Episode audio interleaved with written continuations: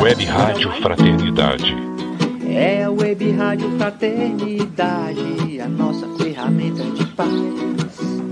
Invadindo ruas, campos e cidades, com amizade, amor, muito mais. É a Web Rádio Fraternidade, a nossa ferramenta de paz. Invadindo ruas, campos e cidades, com amizade, amor, muito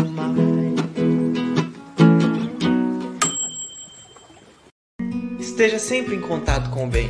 No site e no aplicativo da Web Rádio Fraternidade, você encontra orações diárias, palestras e estudos que te sintonizarão com os ensinos do Cristo. Para acessá-los, basta entrar no site www.radiofraternidade.com.br ou baixar o aplicativo da Rádio Fraternidade. Neles, você pode ouvir a rádio em tempo real ou acessar o nosso acervo. Web Rádio Fraternidade, a emissora do bem na internet.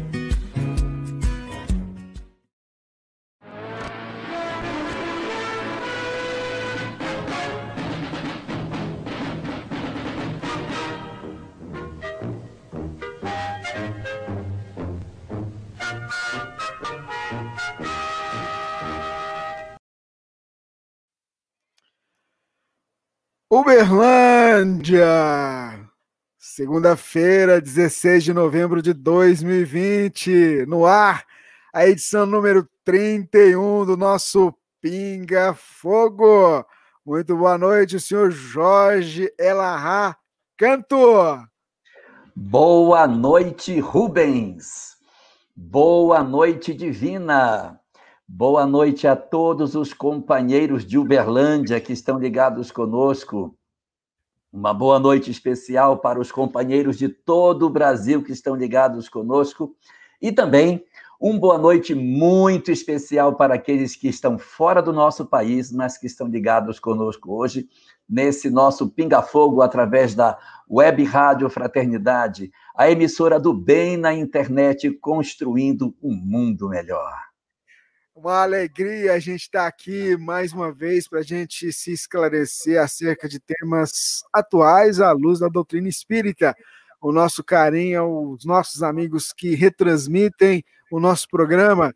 Um abraço ao pessoal da FEB TV, da Rede Amigo Espírita, pessoal da TV7, da TV CECAL, os nossos amigos da Web Rádio Amigo Espiritual, pessoal do Espiritismo.net, enfim, onde o nosso sinal estiver chegando, sendo retransmitido, nosso carinho e a nossa gratidão. A gente vai começar o programa, como sempre, com uma prece. Eu queria convidar você, ouvinte, internauta, que está sintonizado conosco, para que a gente possa fazer uma prece juntos. Vamos lá?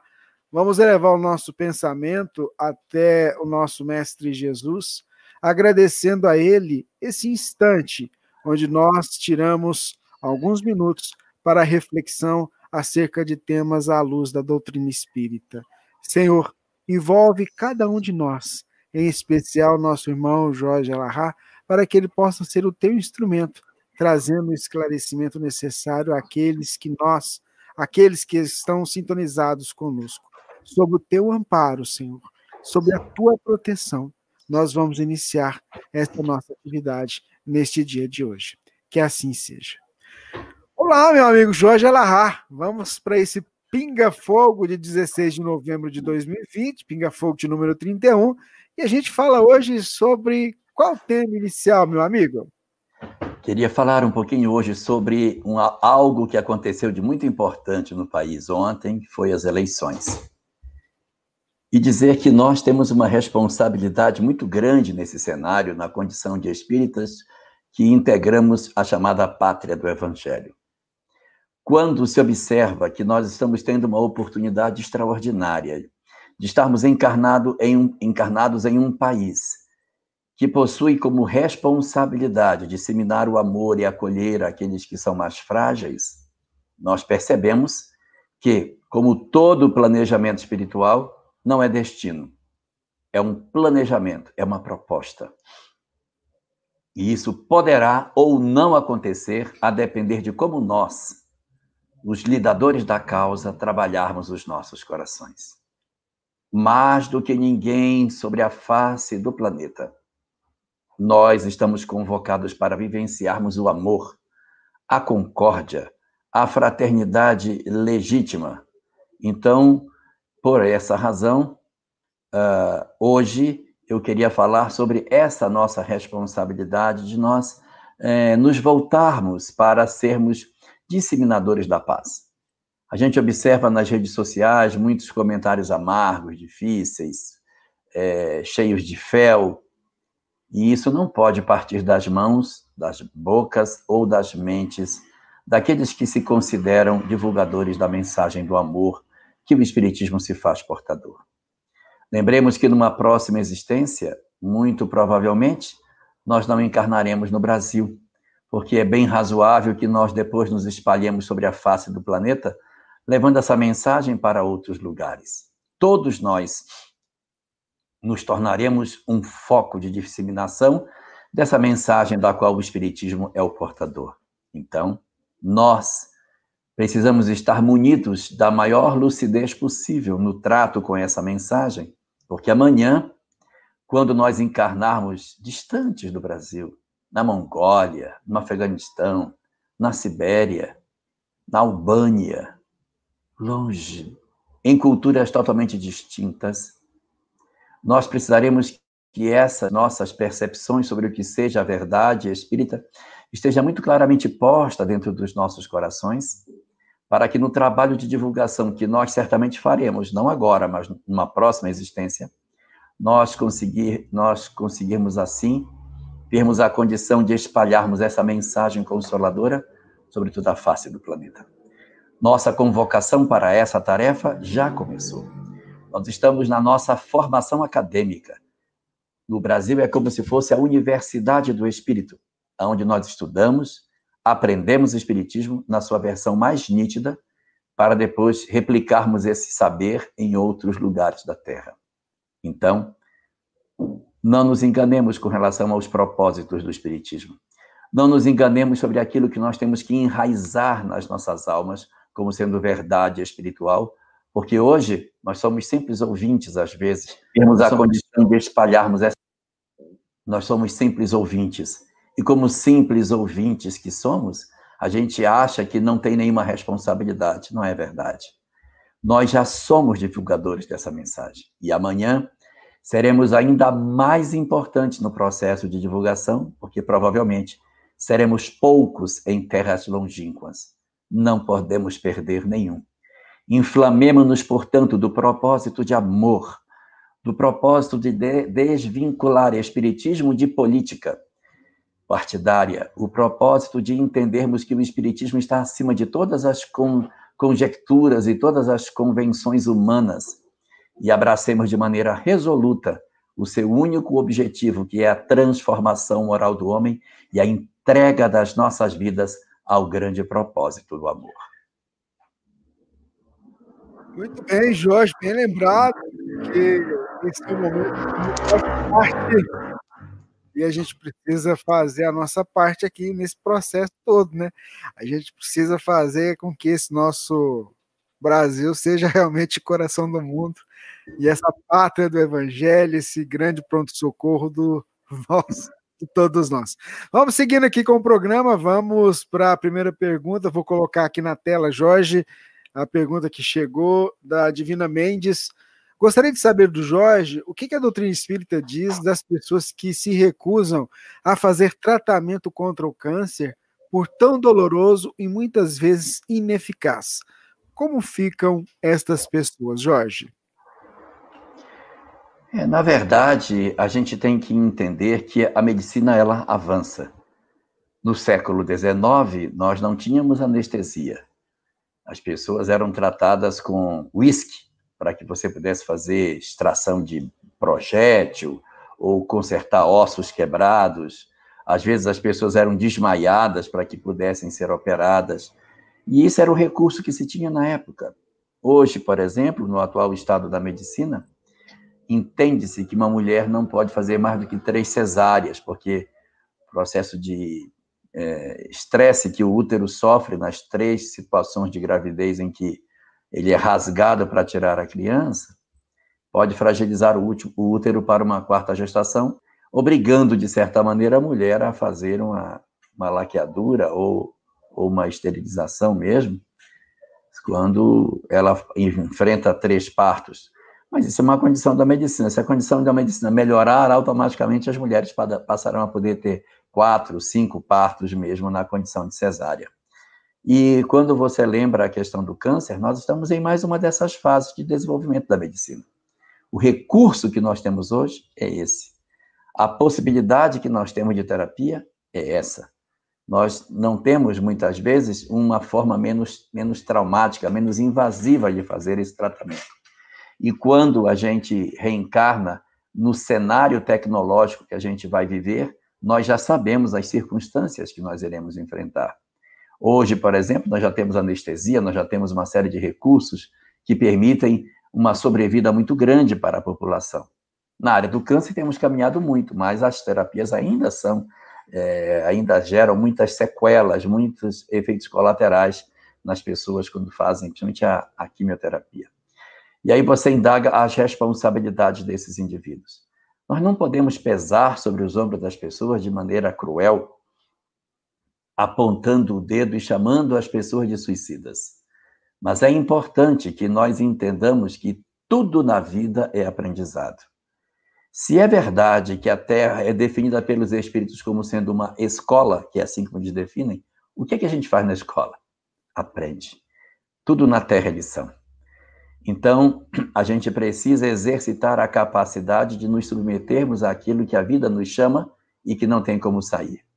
E nesse sentido, eu evocaria aqui uma frase de Maria, mãe de Jesus, quando ela é informada sobre a, sua gravidez, ela diz: Eis aqui a serva do Senhor, que em mim se cumpra toda a sua vontade. Então, ela sempre se coloca na condição de serva, ela sempre se coloca na condição de quem não questiona as ordens que vêm de cima ela não questiona.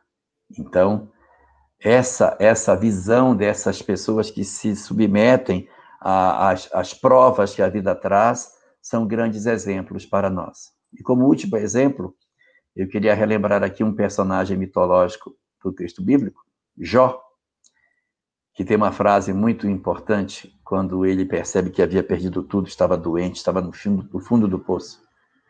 Ele diz: Nu saí do ventre de minha mãe e nu retornarei. Retornarei significa que vai reencarnar, né? vai retornar. E nu retornarei. O Senhor deu, o Senhor tirou. Louvado seja o nome do Senhor. Então, se nós entendermos que as nossas vidas são aprendizado, vamos compreender que, apesar das sequelas, existe um processo de aprendizado por trás disso, sob pena de nós estarmos praticando a ortotanásia, que é a deliberação consciente de sustar um tratamento que se esteja fazendo. Mas isso não quer dizer que nós tenhamos que constranger as pessoas a fazer isso e olhá-las de maneira torta. Cada um de nós encontra as responsabilidades que lhe são próprias e, de acordo com o conhecimento espiritual que nós temos, o peso sobre os nossos ombros é maior ou menor eu diria que para quem conhece a doutrina espírita, para quem sabe do propósito superior da existência, para quem sabe que tudo na vida é aprendizado e que os espíritos estão apostos para nos oferecer tudo que seja necessário para o nosso crescimento e aprendizado, quem sabe de tudo isso deve fazer o esforço para se submeter. Quem ainda não conhece, a lei vai alcançar de maneira muito mais branda, mas vai alcançar também.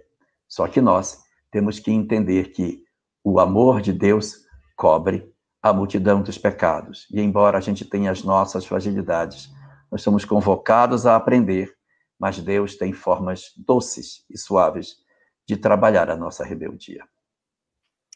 Muito bem, Jorge. Nós recebemos aqui uma pergunta também é, da Karine, ela mora fora do Brasil. Ela, ela encaminhou duas perguntas. Eu vou fazer uma e depois, se tiver tempo, a gente coloca outra. É, meu nome é Karine, acompanho o, o programa pelo YouTube é, e pergunto o seguinte: uma pessoa que passa por perseguição durante quase, quase toda a vida, em lugares diferentes, por pessoas diferentes, sem que a pessoa dê motivo para isso, poderia ser uma expiação escolhida pela pessoa? A pessoa precisa passar por algum motivo por aquilo? Sendo expiação, para ocorrer, outras pessoas têm que fazer algo errado, perseguir? Uma vez que Deus não faria que, pessoa, que as pessoas fizessem algo errado para outro espiar, tendo em vista que Deus é bom e justo e as pessoas têm seu livre-arbítrio, como é que se dá? Essa pessoa se encontra em lugares onde existem pessoas com a predisposição de cometer a perseguição, e cabe a elas fazer ou não? Essa é a dúvida da nossa irmã Karen, lembrando que ela mora fora do Brasil, viu, Jorge? Boa noite, Karim, tudo bom? Um prazer ter a sua presença conosco na live. Você foi muito precisa nas suas análises. Realmente é isso mesmo. Ninguém pode reencarnar para fazer o mal, senão esse mal não seria mal. Porque todo mal que é programado, se é programado por Deus, não pode ser o mal. Então, ninguém pode ser programado para perseguir a outra pessoa. O que, que ocorre, então? Nós, às vezes, trazemos na nossa história de vida uma experiência muito difícil nessa área de sermos perseguidores de alguém, nessa área de sermos é, pessoas que realizaram um trabalho de, de infelicitar outras pessoas através desse instrumento. Eu vou, eu vou destacar aqui não somente essa possibilidade, tá? Eu vou destacar é, três possibilidades, essa é só a primeira. Então, eu sou um algoz, e aí, por conta de tudo que eu fiz, eu trago uma consciência culpada. Então, esse indivíduo que traz a consciência culpada, ele ele, ele reencarna não para ser perseguido, mas ele traz o hálito da perseguição nele. Ele possui uma energia que, de certa maneira, atrai determinadas ocorrências. Existem pessoas que estão na fila do, do ônibus para pegar e vem um outro para pedir dinheiro, ele olha todo mundo na fila, ele vai certo naquela pessoa para pedir. O que, que faz com que ele escolha aquela pessoa? A energia, a psicosfera que a pessoa tem então, nós acabamos atraindo determinadas experiências para nós. E isso faz com que nós vivenciemos isso. Essas energias, elas estão no ar. Então, se alguém, de repente, está naquele, na, na faixa da agressão e nos enxerga, ele se sente atraído a fazê-lo. Então, essa é a alternativa número um. A alternativa uh, número dois nem sempre quem se sente perseguido é alguém que perseguiu no passado. Eu posso ter uma repetição da experiência do ontem no hoje. Quem ontem era perseguido e guardou muita mágoa, muito ódio, ele também produz uma energia semelhante. Não é só o algoz que é perseguido pela, pelos seus erros. A vítima magoada também carrega dentro de si energias que promovem a repetição da cena. Isso até parece meio cruel, mas é verdade. Da mesma maneira que a pessoa que, que fez o mal, ela tem a tendência de reencontrar-se na cena do mal ocorrido, do que ela fez, a vítima, a vítima, quando ela se entrega ao mal que ela sofreu, não é qualquer vítima, a vítima que carrega mágoa, que carrega ódio, que, que convive com aquela história durante muitos anos, ela desencarna e continua vendo aquilo, ela reencarna ainda com o ranço dessas experiências, ela pode viver no presente o hálito dela chamando essas determinadas experiências. Só para deixar claro o que eu estou dizendo, muitas vezes dizemos assim: ah, Fulano tem um problema sério no pulmão, o tempo todo o pulmão dele é, é com pneumonia, sempre inflamado, sempre o pulmão direito, pulmão direito. Sabe o que é isso? Ele, quando foi espadachim, ele matava as pessoas e aí ele ficou com um trauma no pulmão porque ele matava as pessoas. É possível. Mas é possível também que ele seja uma das vítimas, que ele que alguém matou. E agora ele fica no mundo espiritual gemendo, gemendo, ai, me mataram, ai, me mataram, ai, morri, ai, ele me furou. E aí essa vítima, ela cria uma lesão espiritual nela, não porque ela é o algoz, porque ela é a vítima magoada. Ela renasce e traz a lesão dentro dela. Então, é, não é somente o que fez. O que também não perdoou pode ter a possibilidade de reencarnar com essa mesma característica. Mas você está correta. As pessoas não reencarnam programadas para persegui-las. O que ocorre é que elas trazem um imã e determinadas pessoas perturbadas se sentem atraídas de executar isso exatamente com ela. Mas eu falei que eram três, vou falar da terceira. André Luiz, na obra Ação e Reação, diz que quando alguém passa por uma circunstância na qual não é necessário que ninguém se comprometa para que ela alcance a lei de causa e efeito, é sinal de que sua expiação está no fim. Então, dentro dessa análise, é, pode acontecer também que eu posso ter sido uma pessoa que perseguia muita gente. Na atual existência, eu ainda trago ah, problemas com relação a isso, só que não tem ninguém me perseguindo. Sou eu que vejo. Sou eu que exagero o que acontece num fenômeno da chamada paranoia. Não está acontecendo o que eu vejo, mas eu distorço a realidade em função dos conflitos espirituais que eu tenho dentro de mim, das perturbações espirituais que eu possuo, então, as perturbações espirituais podem trazer o, o meu infelicitador para perto de mim, trazer a pessoa que me persegue, estimulá-la para que ela venha me perseguir. Isso pode. Esse mesmo, esse mesmo espírito perturbador pode fazer com que eu entre num processo de, de me sentir perseguido, perseguida. Não existe isso. Mas eu me vejo, se é no meu trabalho, as pessoas me perseguem, aonde eu vou, todo mundo me persegue, eu caio num processo paranoico aonde eu penso que existe algo que na verdade não existe. É tudo criado por conta da minha mente que possui um trauma do ontem espelhado no hoje. E aí, como você bem falou, Karim, é por aí mais ou menos que as coisas vão acontecer. Nós podemos sim ter uma história do ontem, sim, mas ninguém está programado para fazê-la. Mas nós temos imãs espirituais que atraímos essas pessoas que têm essa capacidade de fazer o mal ao mesmo tempo em que os nossos obsessores podem estimulá-los a fazer isso, e também nós podemos ser vítimas, revivendo essa experiência, ou ainda não ter nada de real e nós, num processo uh, paranoico, estarmos desenvolvendo esse tipo de sentimento de que alguém nos persegue. Bom, Jorge, dentro dessa linha tem uma outra pergunta que eu acho que vai, vai é é, você pode colaborar, acho que vai nessa linha também que a gente apresentou aqui. Agora, a sua resposta, a nossa Ana Paula, ela pergunta, é, gostaria de perguntar ao Jorge como, explica, como que se explica uma pessoa que sofre o estupro? Isso faz parte das possibilidades dela? Faz parte das possibilidades, mas não faz parte da programação. Faz parte das possibilidades. Eu evocaria aqui um caso que está narrado no livro Nas Fronteiras da Loucura, que é uma obra de Manuel Filomeno, pela psicografia de Edivaldo Franco, que analisa uh, o período do carnaval, em que os espíritos vão falar sobre o que, que acontece espiritualmente no período do carnaval, aquela festa linda, maravilhosa.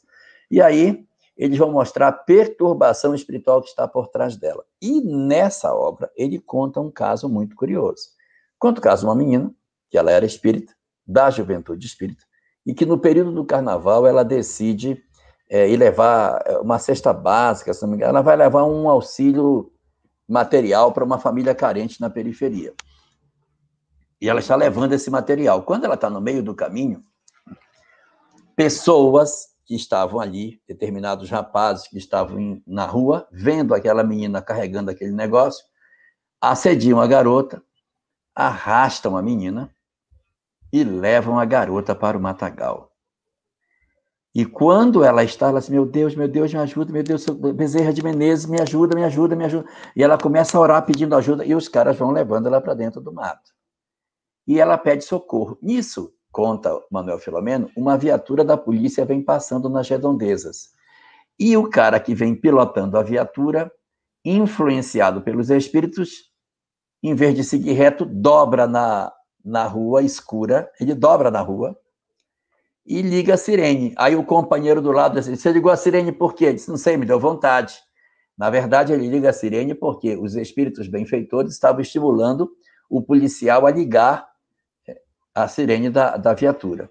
Ele liga a sirene e vira na rua escura. Quando os homens ouvem a sirene e vem o barulho do carro se aproximando, eles largam a moça e saem correndo. E atravessam a rua correndo. Aí a polícia vê os caras saindo do mato, correm até ele prende os rapazes não aconteceu nada com ela. Nada.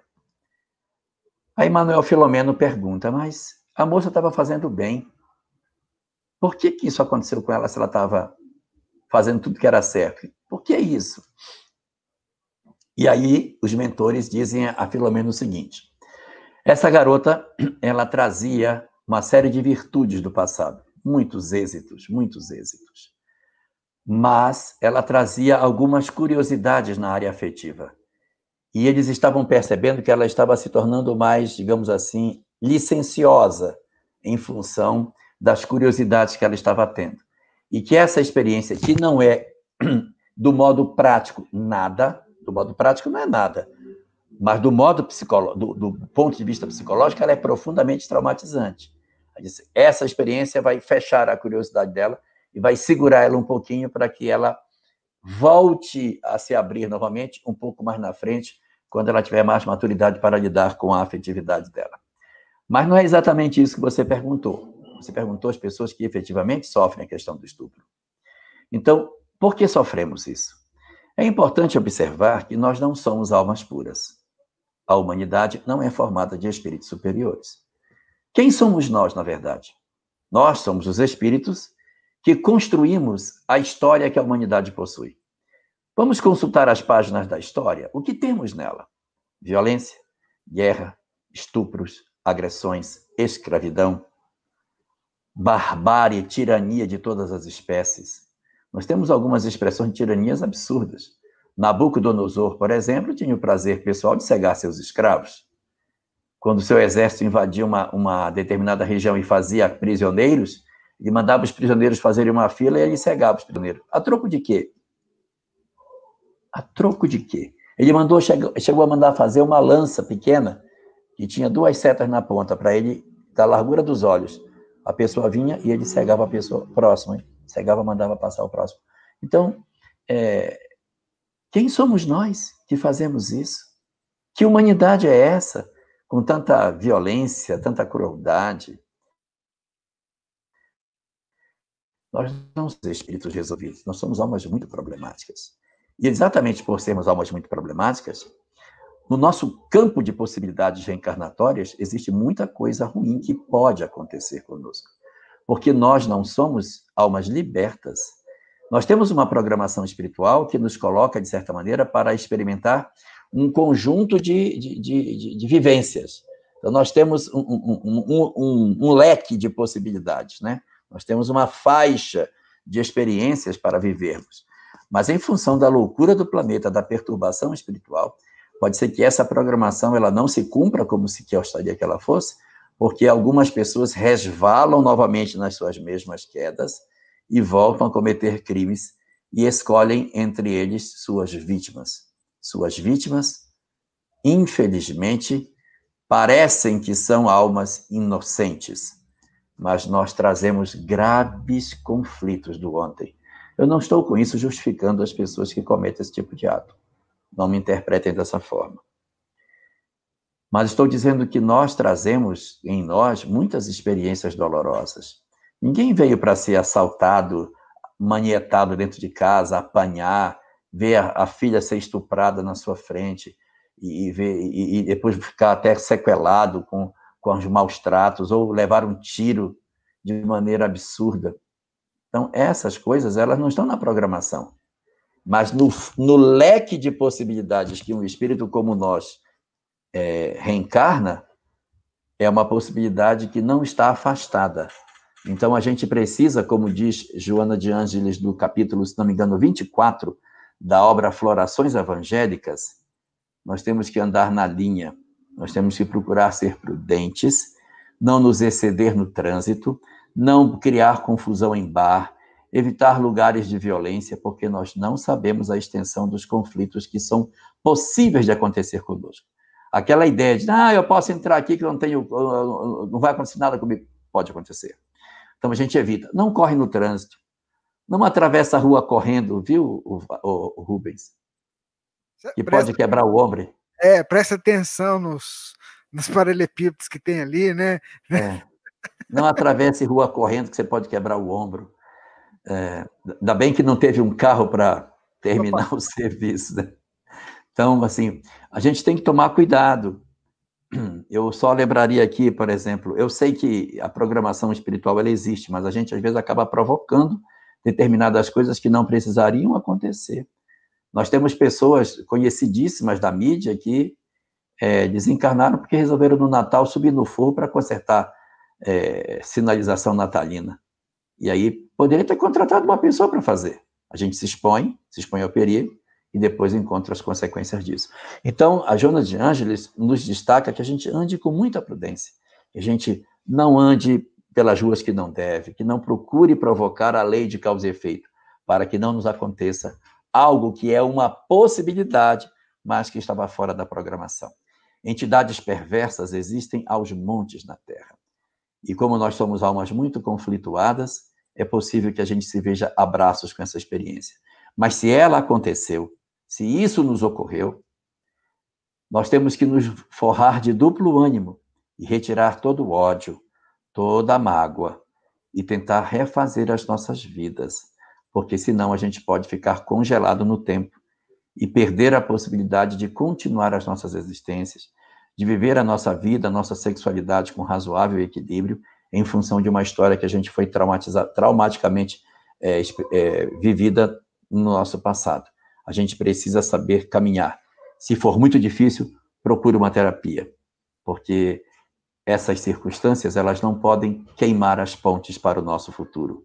Se elas acontecem, a gente precisa se forrar de coragem e seguir adiante, fortalecidos no propósito de que Deus, o soberano Senhor, tem razões para nos explicar amanhã a causa de todas essas coisas. Muito bem, esse é o Pinga Fogo número 31, nesta segunda-feira, dia 16 de novembro de 2020. Você que está nos acompanhando aí pelas redes sociais e também está aí ouvindo a emissora do bem, a nossa web rádio Fraternidade. Obrigado. A Karine, que é aquela, aquela ouvinte que fez, a, fez, fez duas perguntas, eu coloquei a primeira, vou colocar a segunda porque eu acho que é muito interessante também, viu, Jorge? Ela mora fora do Brasil. Sou brasileira e moro atualmente em um país europeu, que é considerado um dos dez melhores países para viver. De fato, percebo na sociedade daqui uma preocupação maior com o outro e com a coletividade. Não é perfeito, tem problemas, mas é diferente do Brasil de onde venho. Poderia aqui ser uma ilha de regeneração? Ela agradece que eu te ouvir sobre isso. Na verdade, as ilhas de regeneração, elas são marcadas por características que estão definidas por Allan Kardec no livro Evangelho segundo o Espiritismo. Essas características são forte conexão com Deus, preocupação com o coletivo e vitória sobre as, as nossas paixões. Isso está no Evangelho segundo o Espiritismo, no capítulo 3. Então vamos lá. O país que você vive tem uma forte preocupação com o senso de justiça, com o coletivo. Ponto. Dois, vitória sobre as paixões. Será que nós já conseguimos nesses lugares vencermos a violência, o desamor, o ódio, a discriminação, a discriminação e tantos outros fenômenos sociais que a gente enxerga? Se sim, maravilhoso. Outro ponto. Vamos para o terceiro ponto. Forte conexão com Deus. Uma sociedade que for é, capaz de enxergar o outro e que já consegue ter poucas imperfeições morais, está a franco caminho de se tornar uma ilha de regeneração. Mas ela precisa do terceiro ingrediente, que é a forte conexão com Deus. No Brasil, a gente tem a forte conexão com Deus. No Brasil, nós temos uma preocupação com o coletivo, mas a vitória sobre as nossas paixões hum, ainda está muito longe. Nós ainda somos uma ilha imperfeita, assim como em outros lugares, assim também o são. Mas isso é claro que tem que ser assim, porque nós estamos num processo de transição. Nós estamos nos construindo. Esses lugares possuem virtudes que nós ainda não possuímos. E é dessa forma, Karine, a gente vivendo essas experiências e aprendendo uns com os outros, que nós vamos transformar a face do nosso planeta. Sem dúvida nenhuma, estamos num grande fenômeno de transformação. A nação que você vive tem muito a ensinar para nós, mas as ilhas de regeneração precisam desenvolver esses três elementos: conexão com Deus, a preocupação com o outro, forte senso de justiça e a vitória sobre as paixões. Parece novo, mas não é. Isso é amar a Deus, amar ao próximo e amar a si mesmo. Muito bem, vamos colocar uma pergunta aqui na tela. É, vamos lá. A Margarete pergunta, Jorge, gostaria de saber do Jorge se todos nós temos um mentor espiritual. Como se explica termos obsessores? Para que, que serve o mentor espiritual, Jorge? E por que, que a gente tem obsessor? ah, Margarete, pois é. Sem dúvida nenhuma, todos nós temos mentores, sem dúvida nenhuma, isso é fato. Está no livro dos Espíritos e está nas obras da literatura espírita. E esses mentores são quem, na verdade? Esses mentores eles não são escolhidos ao acaso. Eles são integrantes da nossa família espiritual. Nós, por já termos vivido várias existências corporais, nós temos muitos amigos espirituais e fazemos parte de uma coletividade muito grande. E dentro dessa coletividade grande, formada pelos amigos, parentes que a gente já teve em diversas existências, nós fomos criando laços com esses espíritos que são ligados a nós há séculos, há milênios. Quando nós já encarnamos, alguns desses elementos que estão na nossa família espiritual convertem-se temporariamente na condição de mentores. Eles não são espíritos de aluguel que só vivem para isso, não, eles são nossos amigos são nossos companheiros de muitas e muitas jornadas e que se aproximam de nós para realizar o trabalho de socorro e acompanhamento das nossas existências.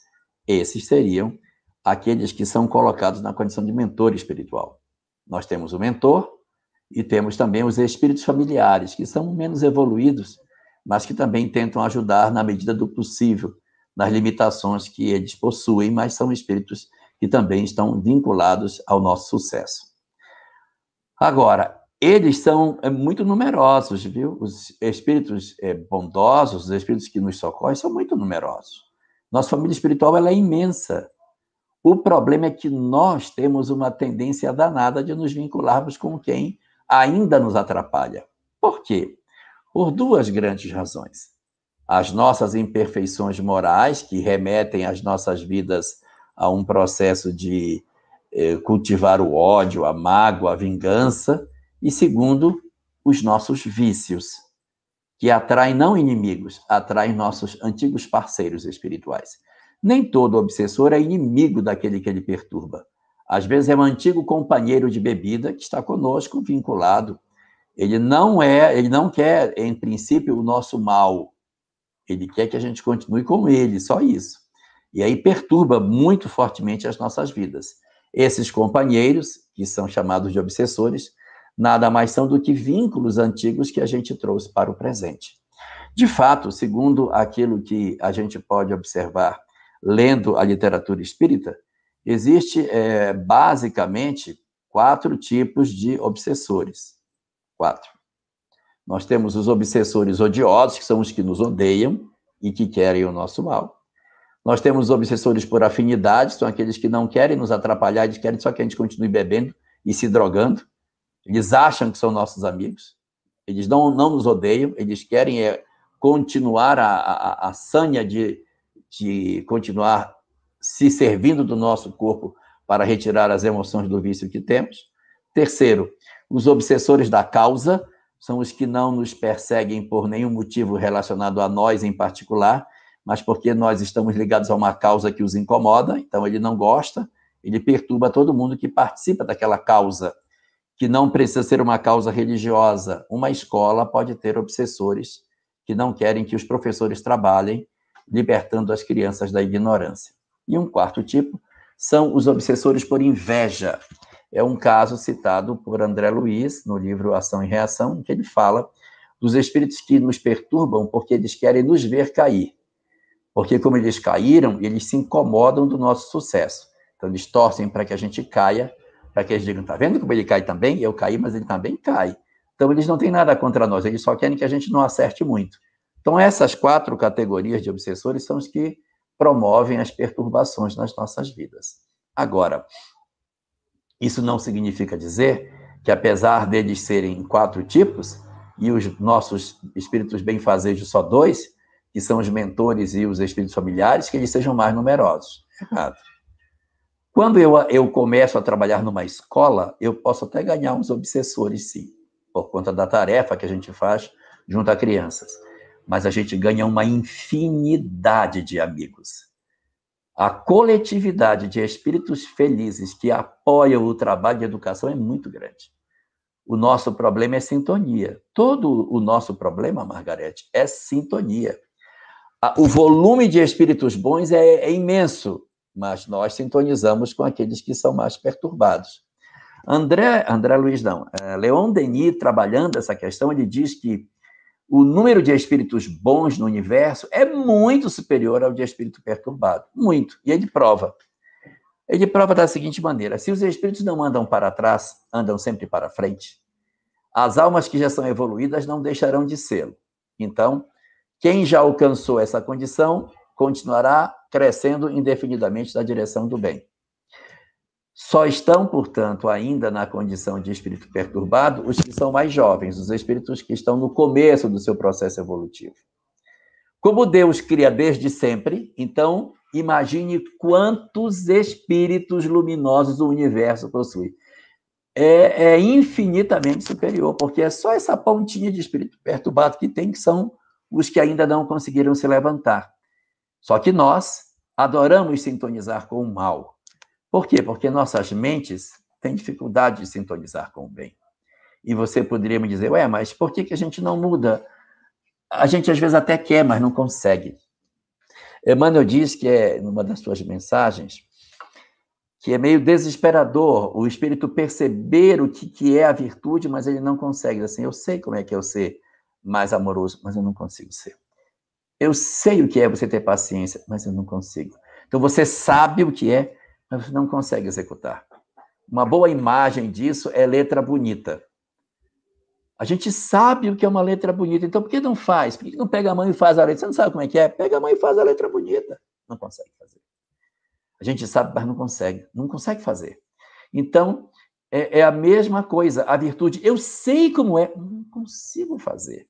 E a gente acaba se vinculando aos espíritos que são perturbados. Nós temos, portanto, uma imensidão de espírito superior, mas as nossas almas ainda, infelizmente, adoram ficar vinculadas aos obsessores, porque eles têm sentimentos muito mais próximos dos nossos. E é por isso que as coisas são assim. Temos mentores? Sim, temos. Quem são eles? Nossos antigos amores e amigos do passado. Temos obsessores? Sim. Quem são eles? Aqueles quatro tipos. E nós é que decidimos, pela bússola das nossas almas, a qual deles nós queremos vincular os nossos dias.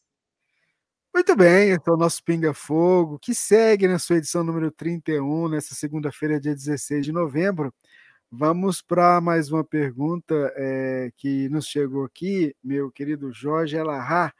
É, o Antônio Carlos está acompanhando a gente lá de Florianópolis, Santa Catarina, e pergunta: como fazer para que as pessoas acordem para esse novo mundo que está surgindo, sendo que a maior parte das nossas dores são criadas por nós mesmos e sempre a gente querendo achar culpados. No livro Missionários da Luz, capítulo 4, existe uma reunião mediúnica que acontece. E todos os médios da reunião são todos perturbados. Um é perturbado sexualmente, o outro é perturbado porque vai bêbado para a reunião mediúnica, a outra é, é, é, perturbada porque ela come demais, aí vai empachada para a reunião. A reunião rende muito pouco, porque todo mundo é, é, é muito desequilibrado, é uma coisa horrível. André Luiz fica apavorado com a, a conduta daqueles médiums diante da responsabilidade que eles têm e o pouco aproveitamento que a reunião lhes oferece. E ele então faz essa mesma pergunta que você fez, ele faz para o mentor. Meu Deus, por que, que a gente não acorda logo? Por que a gente não chama esse pessoal e diz, olha, gente, tá errado, vocês estão fazendo isso, isso, isso. Então, não é assim que funciona. As pessoas têm que despertar. Nós estaremos aqui para trabalhar com eles o tempo que for preciso até que eles despertem. É assim mesmo. As pessoas precisam despertar nós vamos dar a elas todas as condições para que elas despertem. E faz parte do nosso trabalho a persistência. Eles vão errar? Vão, aí você começa de novo.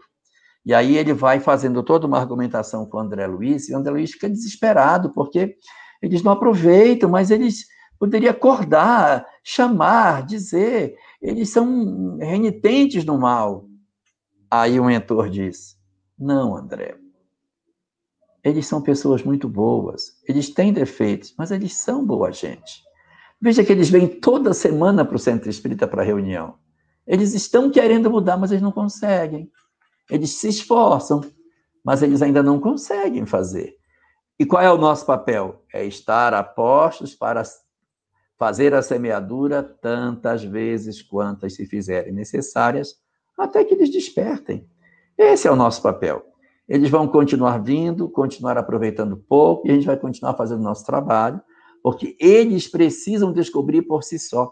Porque você fazendo uma revelação muito brusca para as pessoas, você corre o risco de, ao invés de ajudar, atrapalhar. Existe uma mensagem no livro, se eu não me engano, é Contos e Apólogos. Eu não vou lembrar a obra do, do irmão X. Se não for Contos e Apólogos, é do Cartas e Crônicas. Depois eu confirmo. Em que havia um, um, um, uma pessoa, um ser, que vivia do fundo de uma caverna. E o grande sonho dele era sair daquela caverna, porque a caverna era muito mal cheirosa.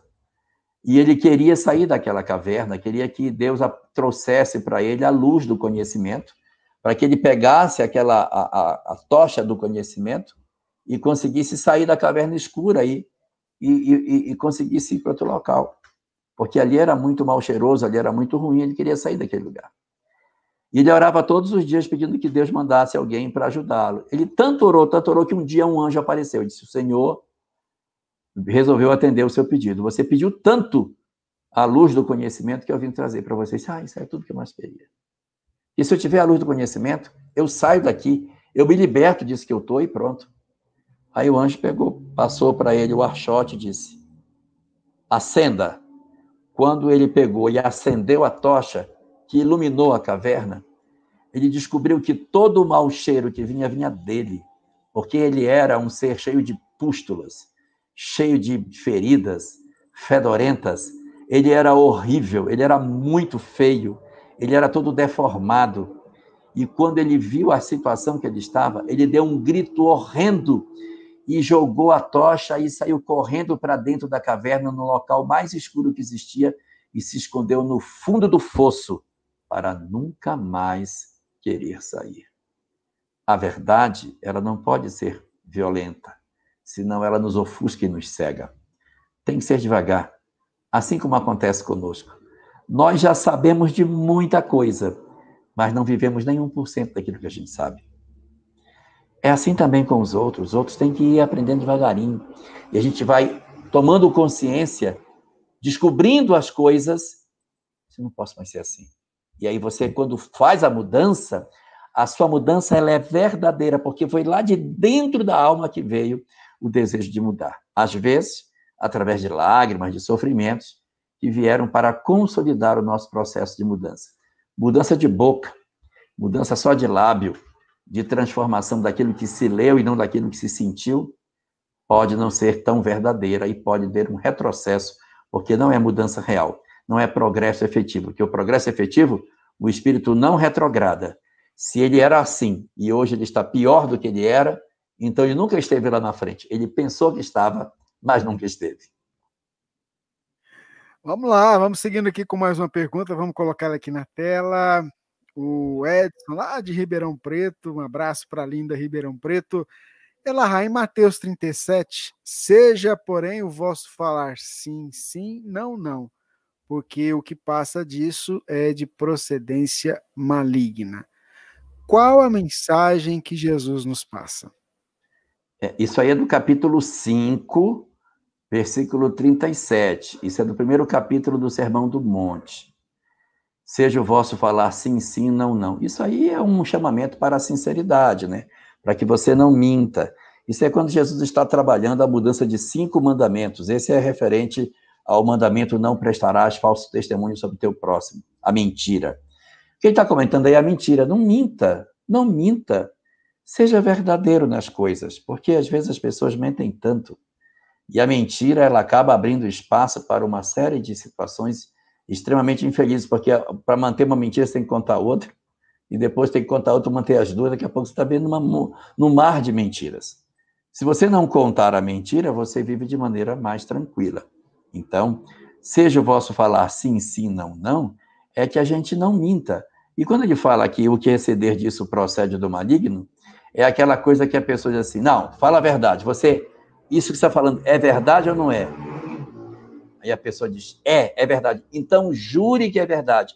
Ora, se eu tenho que jurar que é verdade, é porque eu sou acostumado a não dizer a verdade. Porque se eu tiver um hábito de ser sim, sim, não, não, o que eu digo sim é porque é e o que eu digo não é, e eu não sou acostumado a mentir e a enganar as pessoas, não precisa que ninguém faça eu jurar, porque eu tenho credibilidade na minha fala. Então é isso que o Cristo está falando, para que a gente seja sincero na nossa fala. Sim para aquilo que é sim e não para aquilo que é não, para a gente não escamotear a verdade. Evidentemente que quando se fala que nós temos que ser amantes da verdade, é a verdade com amor, porque a verdade sem amor ela não ajuda. Você trabalhar em uma reunião mediúnica, você tem que trabalhar a verdade com amor. O espírito vem e diz assim: não sei o que aconteceu comigo, eu não sei se eu morri, se eu não morri, me diga, moço, eu morri ou eu não morri? Aí você se ensina ou não, né? Morreu, meu amigo, você está morto. Aí você rebenta com o espírito. Qual seria mais adequado? Você dizer para ele: meu amigo, a morte não existe. Você nunca ouviu falar que a morte não existe? E aí você não precisa abordar de frente a ideia. Você não, nunca ouviu falar de pessoas que depois da morte continuam vivos? A morte não existe. A gente, quando morre, nem sabe que morreu porque continua vivo, continua sentindo as coisas. E aí você vai levando ele a uma tá reflexão. Né, Jorge? Você tá ali, a gente está conversando aqui, como é que você morreu? Quem morre não conversa. É, é, né? é como é que você morreu? Você está conversando comigo? Aí você vai tirando a pessoa do que chegar e dizer, amigo, é o seguinte, eu vou bater a real para você, porque o evangelho diz que é sim, sim, não, não. Você morreu. Aí o cara diz, não, eu não morri, que eu estou vivo. Pega o espelho, traz, olha aqui, vê se essa cara é tua, olha essa mão, se essa mão é tua. Essas coisas são verdades sem amor. Isso nunca ajudou ninguém. Então, quando se fala que a gente tem que ser sim, sim, não, não, é para a gente não falsear a verdade, não mentir, não faltar com a verdade para os outros. Mas, evidentemente, existe a chamada verdade com amor e existe aquela possibilidade de você contar as coisas sem agredir as pessoas. Você vai visitar uma pessoa que está com câncer, está terminal, e o médico disse que eu vou morrer. Isso é verdade ou não? Não se preocupe com isso. Está preocupado? Tem que preocupar com o teu tratamento, rapaz. Fica te preocupando com isso. Tem que focar na sua saúde. Ficar preocupado com o que o médico fala. O médico erra tanto, fala tanta besteira. Liga para isso não. Você tem que se preocupar em, se tratar, fazer o tratamento direitinho. Isso é verdade com amor. Então a gente tem que ser sim, sim, não, não, porque se eu precisar jurar tudo que eu falo, hum, isso tem, como diz Jesus, digna, né? A gente está precisando sempre estar tá se apoiando num juramento para que as pessoas acreditem o que a gente está falando. Muito bem, é o nosso Pinga Fogo com o querido Jorge Alahá. Jorge, nosso ouvinte Afonso Landini é, pergunta o seguinte: Rubens Alahá, a minha dúvida é a seguinte: o último encontro de Jesus com os discípulos, a última ceia, Jesus disse que era para fazerem isso em sua memória. Ele estava se referindo ao distribuir pão e vinho? Aí ele coloca também sangue e corpo. Qual a forma que a doutrina espírita relembra tal fato? Ou eu entendi tudo errado? No livro Evangelho segundo o Espiritismo, na introdução, Allan Kardec separa o Evangelho em cinco pedaços diferentes. Um, os atos comuns da vida do Cristo. Dois, seus milagres. 3. Suas predições. 4. Sua parte moral, que é, não é controversa e, portanto, não padece discussão. E a quinta, que é essa, que são as palavras que a igreja tomou como dogma. Essas frases que você está citando, elas foram usadas na liturgia da igreja católica. E aqui eu não estou falando mal da igreja católica, não, por favor. Só estou dizendo que a igreja tomou essas palavras para a sua liturgia. O Espiritismo não se ocupa dessas questões porque ele não possui rituais. Ele não se atém a essas coisas e ele não, não, não valoriza esses aspectos que podem levar à ritualística, porque o mais importante daquilo que o Cristo pregou era os ensinamentos, a sua proposta comportamental, e não determinados fatos que levariam a um determinado tipo de ritual. Se você lê essa mesma Santa Ceia mais à frente, quando termina o jantar, o evangelista diz: E saindo, cantando hinos, foram para fora. Hinos? Que hinos? Cantavam o quê? Que é isso? Então, nós também não estamos preocupados com essas coisas. Então, quando o Cristo faz essa alusão ao corpo, ao sangue, e fazer em sua memória, é o reunir-se, é o estar juntos. Porque comunhão significa estarmos juntos. Não significa comer um pão ou beber o vinho, mas é estarmos juntos em volta da mesa. Aquela era uma cerimônia da Pessah judaica, que é a Páscoa. Aquilo que estava acontecendo era uma reunião de Pessah. E Jesus estava dizendo: fazer isso, reúnam-se, não se dispersem, continuem juntos, façam de estar juntos em minha memória. Que vocês continuem. Ele já estava indo para a crucificação no dia seguinte. Aquela era a última possibilidade de um discurso mais longo com os discípulos. Ele deixa a seguinte mensagem: reúnam-se em volta da mesa. Celebrem a presença da amizade entre vocês. Façam isso em minha memória. E eles acabaram fazendo isso porque os discípulos se reuniram depois, os onze que sobraram, né, porque Judas teria se suicidado, e eles inauguraram um espaço coletivo onde eles socorriam os famintos, os miseráveis, a chamada Casa do Caminho. Eles não se dispersaram e ficaram reunidos em torno da mesa para celebrarem a amizade que tinham e o trabalho grandioso que fizeram. Então, na síntese dessa ideia, o mais importante não é a ritualística de pegar um pedaço de pão, de pegar um, uma taça de vinho. Não. Mas é o estarmos juntos. Uma coisa que, às vezes, no movimento espírita a gente faz pouco. A gente se encontra muito para a tarefa, mas se encontra pouco em volta da mesa, para que a gente se conheça, para que a gente conviva, para que nós sejamos juntos, para que um saiba o nome do outro, para que a gente saiba as dificuldades que a gente tem. Minha família tem problema, a Dei também tem, a do outro também tem. Nós precisamos estar juntos, nós precisamos conviver. Como dizia Paulo, confessai-vos uns aos outros. É esse sentido de comunhão que a gente precisa desenvolver, que essa passagem quer nos ensinar. Muito bem, vamos seguindo aqui com Pinga Fogo. Mais uma pergunta. Jorge, chegou uma pergunta para a gente aqui. Né? A pessoa é, não pede para não ser identificada e a colocação que ela apresenta é a seguinte: o que o Espiritismo fala sobre a questão da prostituição e aquele que procura esse tipo de recurso? Aí, esse nosso ouvinte coloca um exemplo. Um homem casado tem uma casa harmônica, filhos bem criados, calmos, estudiosos, uma esposa parceira, amável, inteligente, bonita, que faz tudo por ele e seus familiares. E mesmo assim, este homem recorre a mulheres de prostituição ou ter sempre casos extraconjugais. Por quê? O que se faz nessa situação? Ele sofre de obsessão, é deficiência moral, é, do, é doença psiquiátrica, pura promiscuidade, até quando lutar para ajudá-lo nessa evolução ou desistir e deixá-lo por sua conta e risco no mau uso do seu livre-arbítrio. Sem dúvida nenhuma, existe aí um processo obsessivo, sem dúvida nenhuma. E esse processo obsessivo se origina exatamente da história pregressa desse companheiro. Qual é o cenário mais provável? Ele está apenas repetindo experiências do passado. Ele é uma alma que já fazia isso em outras existências. Isso é uma prática que faz parte da personalidade do indivíduo. E ele faz isso que ele não acha que é errado.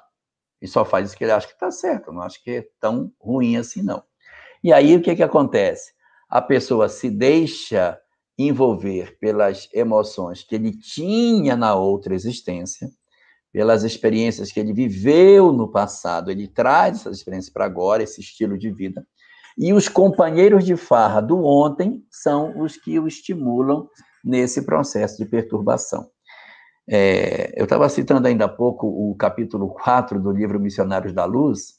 Lá tem esse caso, viu? Dá para dar uma lida lá. O rapaz é casado, ele tem uma esposa amorável. Ele mesmo diz assim: minha esposa é maravilhosa, eu tenho tudo, não preciso de nada.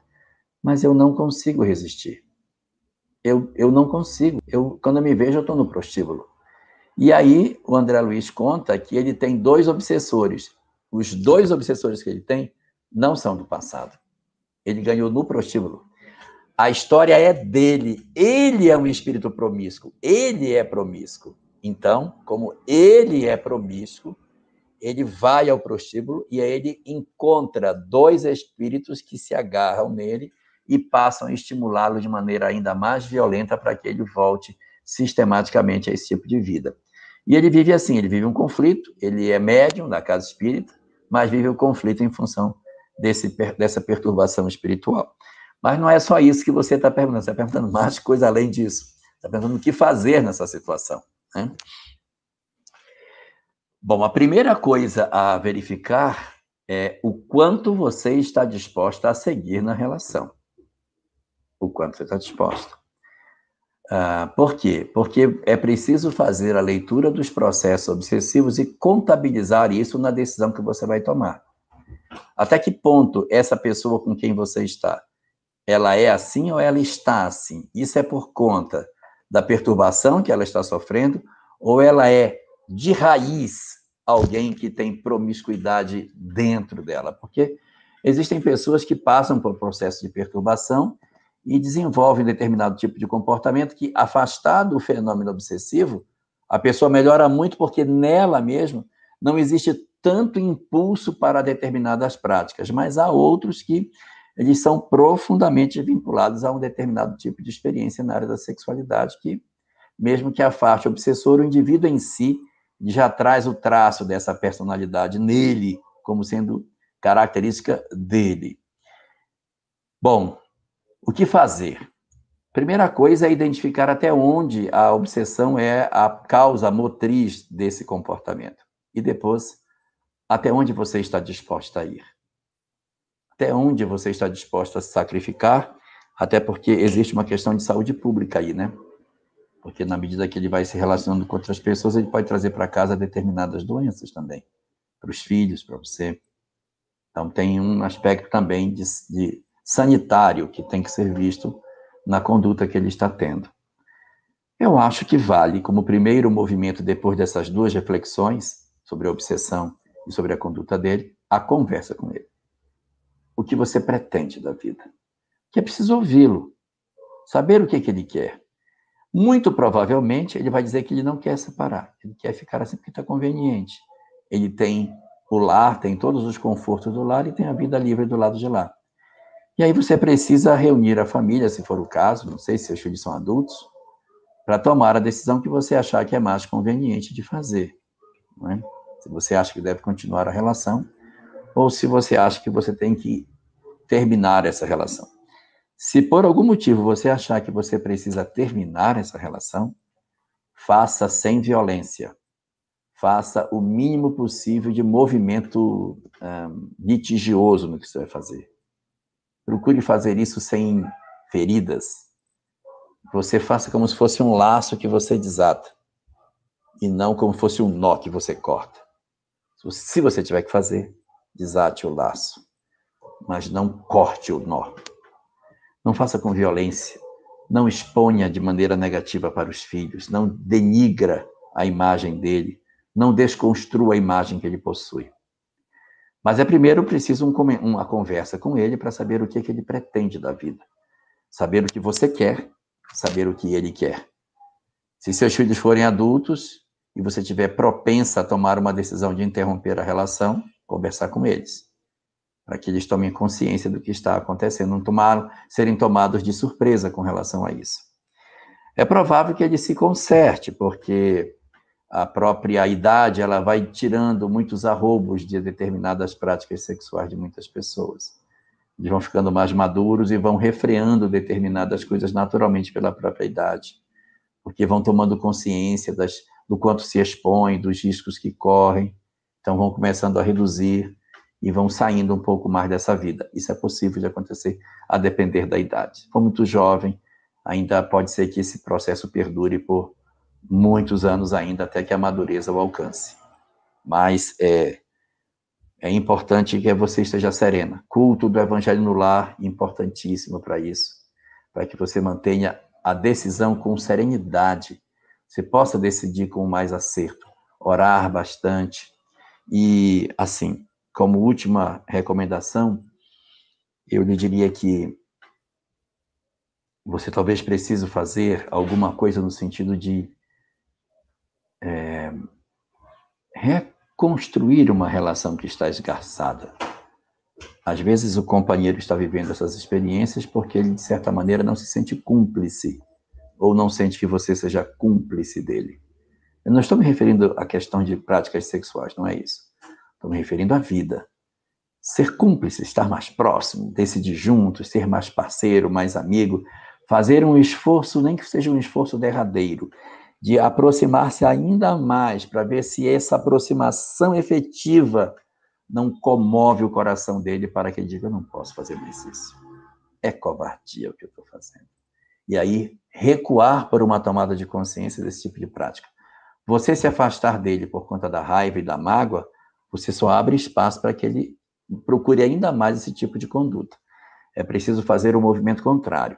Então, fazer uma retomada da relação, fazer uma aproximação efetiva, pode ser uma estratégia que pode dar certo, porque você pode mexer no âmago dele em que ele diga: Nossa, a minha esposa realmente é fantástica. Ela não merece isso que está acontecendo. E aí pode fazer um movimento de retorno ou uma tomada de consciência muito profunda em que ele comece a fazer o caminho de volta para casa. Essa ida de maneira efetiva para o resgate da relação, ela é muito importante, porque no livro da Esperança, no capítulo 76, quando Emmanuel trata uma página chamada Uniões de Prova, ele diz que antes de nós tentarmos a separação, você tem que ter investido tudo que você puder, para que amanhã a consciência não lhe cobre de não ter feito uma atitude que poderia talvez ter salvado a relação. Nessa ótica, portanto, vale o esforço de você fazer um movimento de ida na direção dele para que você diga: eu tentei todas as possibilidades e não deu certo. Só tome a decisão de abandonar a relação, de sair dela, se você tiver feito tudo que você puder para que amanhã a consciência não cobre você. Muito bem, é o nosso Pinga Fogo. Vamos, vamos colocar mais uma pergunta aqui, Jorge, essa aqui da Hilda lá de Cruz das Almas, na Bahia. Uma pessoa concebida com um dos pais em depressão, isso pode influenciar o filho na adolescência a falar muito em querer morrer? Existe alguma relação? A nossa irmã Hilda, lá de Cruz das Almas, na Bahia, Jorge. Boa noite, Hilda. É, essa é uma pergunta mais da psicologia do que do espiritismo. Mas a psicologia diz que sim, que existe, até a, não é só a psicologia, mas a medicina também, que existe uma tendência, uma propensão de pais que sejam depressivos de terem filhos depressivos. Mas isso não é uma obrigatoriedade. Nem todo pai depressivo obrigatoriamente tem filhos depressivos. E como também nem todo filho depressivo obrigatoriamente tem pais depressivos. Existe uma tendência, mas essa regra não é absoluta. O garoto pode ter isso? por um processo por conta das questões genéticas? Pode. Mas lembre, existem dois fatores que são muito importantes. Mesmo que ele tenha nascido de uma família de pais depressivos, se ele for uma alma resolvida, ele passa por cima da genética e nasce com um corpo saudável. Se ele nasce com um corpo com uma característica de alguma substância faltando, que predispõe ao processo depressivo, é porque ele, de certa maneira, é alguém que não está totalmente equilibrado nessa área. Por isso, ele não conseguiu fazer o bloqueio dessa perturbação química do organismo. E a segunda questão é que pode não ser nada relacionado à genética. Pode ser um processo obsessivo simples que está se estabelecendo e ele começa a apresentar a sinalização de desejo de morrer, não por conta dos pais serem depressivos, mas por conta da perturbação espiritual da qual ele é vítima que não tenha, em princípio, nada a ver com as características genéticas de seus pais. Então vamos lá, mais uma pergunta. Essa aqui é interessante também. A Thaís está acompanhando a gente. pergunta o seguinte: gostaria de, gostaria de saber a sua opinião a respeito do Espiritismo não estar trabalhando tanto com as incorporações, incorporações e buscando conhecimento. Eu acho que ela está querendo perguntar é, o fato do Espiritismo não ter tanta mediunidade e ter tanto estudo. Deve ser isso, né, Rubens? Eu, eu também imaginei por essa área, né? Incorporação, né? a questão da mediunidade. E aí ela faz o paralelo dessas incorporações com a questão da busca do conhecimento. Certo. Muito bom. Na década de 20, na cidade de Belém do Pará, tivemos um médium extraordinário chamado Ana Prado. Ana Prado produzia materializações incríveis, foi estudada de maneira intensa pelos vários pesquisadores que viviam no Pará naquela época. Frederico Finer, o irmão Jacó da obra de, de Voltei de, de Chico, é, também esteve em Belém do Pará, inclusive foi ele que comprou o prédio onde ela fazia as reuniões e que depois ficou para a União Espírita Paraense, ali na Praça da República, Rua Oswaldo Cruz, número 45, que é o endereço da União Espírita Paraense. E eram reuniões incríveis, porque se fez muitos moldes de parafina, se fez muitas flores de parafina, Existe uma obra de Ettore Bosio chamada Nogueira de Faria, de Nogueira de Faria, chamada O Trabalho dos Mortos, em que ele narra com detalhes as diversas situações apresentadas nas reuniões feitas por Ana Prado, que duraram anos, se eu não me engano, foi de 1920 a 1924 que ela trabalhou essa, essa mediunidade. Não tenho certeza essa data. Não acreditem, não tenho certeza. Posso estar equivocado. Mas foi na década de 20 em que ela participou por vários anos realizando essas reuniões mediúnicas, e eles tinham o cuidado de registrar todas as pessoas que participavam da reunião numa espécie de um caderno. E aí eles relatavam as materializações, os fenômenos, as flores, tudo o que acontecia, numa coisa impressionante. Anos mais tarde, os pesquisadores pegaram esses livros de ata para contabilizar quantas pessoas haviam assistido às reuniões de Ana Prado são mais de 400 assinaturas que estão presentes nesse livro. Mais de 400 pessoas na década de 20 em Belém do Pará assistiram às manifestações de Ana Prado. Dessas quatro, mais de 400, duas, duas, duas se tornaram espíritas. Duas. Levando à conclusão de que o fenômeno convence mas não converte. No contraponto dessa história, as obras de Chico, que as pessoas nem veem as reuniões mediúnicas, são capazes de converter quantas pessoas? Quem será que consegue mais sucesso no processo de conversão dos indivíduos? A mediunidade ou o conhecimento? O objetivo do Espiritismo não é fazer a comprovação simples da existência e sobrevivência da alma, mas é contribuir para a transformação moral do homem. Nós conhecemos sobre a imortalidade, sobre a vida espiritual, para que nos convençamos de mudar. Porque se a gente achasse que não tem reencarnação, não tem vida após a morte, não tem nada disso, nem vale a pena perdoar os outros. A gente usa a ideia de que, olha, se você não perdoar, o cara vai renascer dentro da sua casa que, que você prefere? Perdoar o cara agora ou chamar ele de amanhã de irmão, dentro de casa? Você com esquecimento do passado, conviver com ele dentro de casa todo dia, ele pegando sua roupa, vestindo seus sapatos, usando suas coisas. O que, que você quer? Então, perdoa o cara para ele não precisar voltar junto de você. Então, o conhecimento espiritual é para nos convencer a mudar. Então, hoje o movimento espírita realmente ele não tem tanta ênfase no aspecto mediúnico. Por quê? Porque o fenômeno convence mas ele não converte. Ele converte na hora em que a gente estuda, lê, compreende e muda as nossas vidas. É aí que nós encontramos o grande objetivo do espiritismo. Mas apesar de tudo isso, as casas espíritas, elas costumam ter seus grupos mediúnicos. Só que os grupos mediúnicos não são abertos ao público, são reuniões fechadas para garantir a privacidade daquele que fala, daquele que expõe sua vida, para impedir pessoas despreparadas participarem da reunião, verem o que não devem, comentarem da vida dos outros fora dali. Então, todas essas situações sugerem que as reuniões sejam fechadas. Mas as casas espíritas continuam mantendo seus grupos mediúnicos. Se você for somar os centros espíritas do Brasil, o número de grupos mediúnicos que a gente tem, tem muito mais médium trabalhando nos milhares de centros espíritas que o, o movimento espírita tem hoje, em que pese os grupos de estudo, do que nós tínhamos há 50 anos atrás, quando a gente não tinha quase estudo e tinha só grupos mediúnicos. Hoje, tem mais mediunidade do ponto de vista de quantidade e nas várias casas espíritas. Por quê? Porque o conhecimento multiplicou as casas, trouxe muito mais gente para o movimento espírita e promoveu, assim, um crescimento significativo das instituições espíritas com seus grupos mediúnicos por dentro dele. Vamos aproveitar essa questão ainda que a gente está falando de mediunidade. Tem uma pergunta aqui da Sandra. Ela pergunta o seguinte: gostaria de saber se o médium que usa a sua faculdade mediúnica comercializando-a poderá ser desamparado e perder essa faculdade. E aí, Jorge? Sim.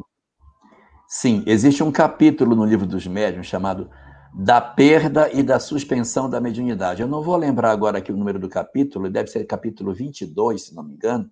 E lá você tem um elenco de justificativas do porquê o espírito, o, o médium pode ter a sua mediunidade suspensa, que seja por um período, ou ter a, a mediunidade, na verdade, é, perdida. Ele não vai ter mais, ele não, não consegue mais se comunicar. Não é que ele, perda, ele perca do ponto de vista biológico. O mentor impede que alguém se manifeste. O cara continua sendo médium, mas é como se fosse um rádio que ele liga, mas não tem ninguém para sintonizar na estação, uma estação para sintonizar para ele. Ele continua sendo tecnicamente médio, mas o mentor não permite que ninguém se aproxime e ele também não dá comunicação. Então, ele ficou com a perda da, da mediunidade.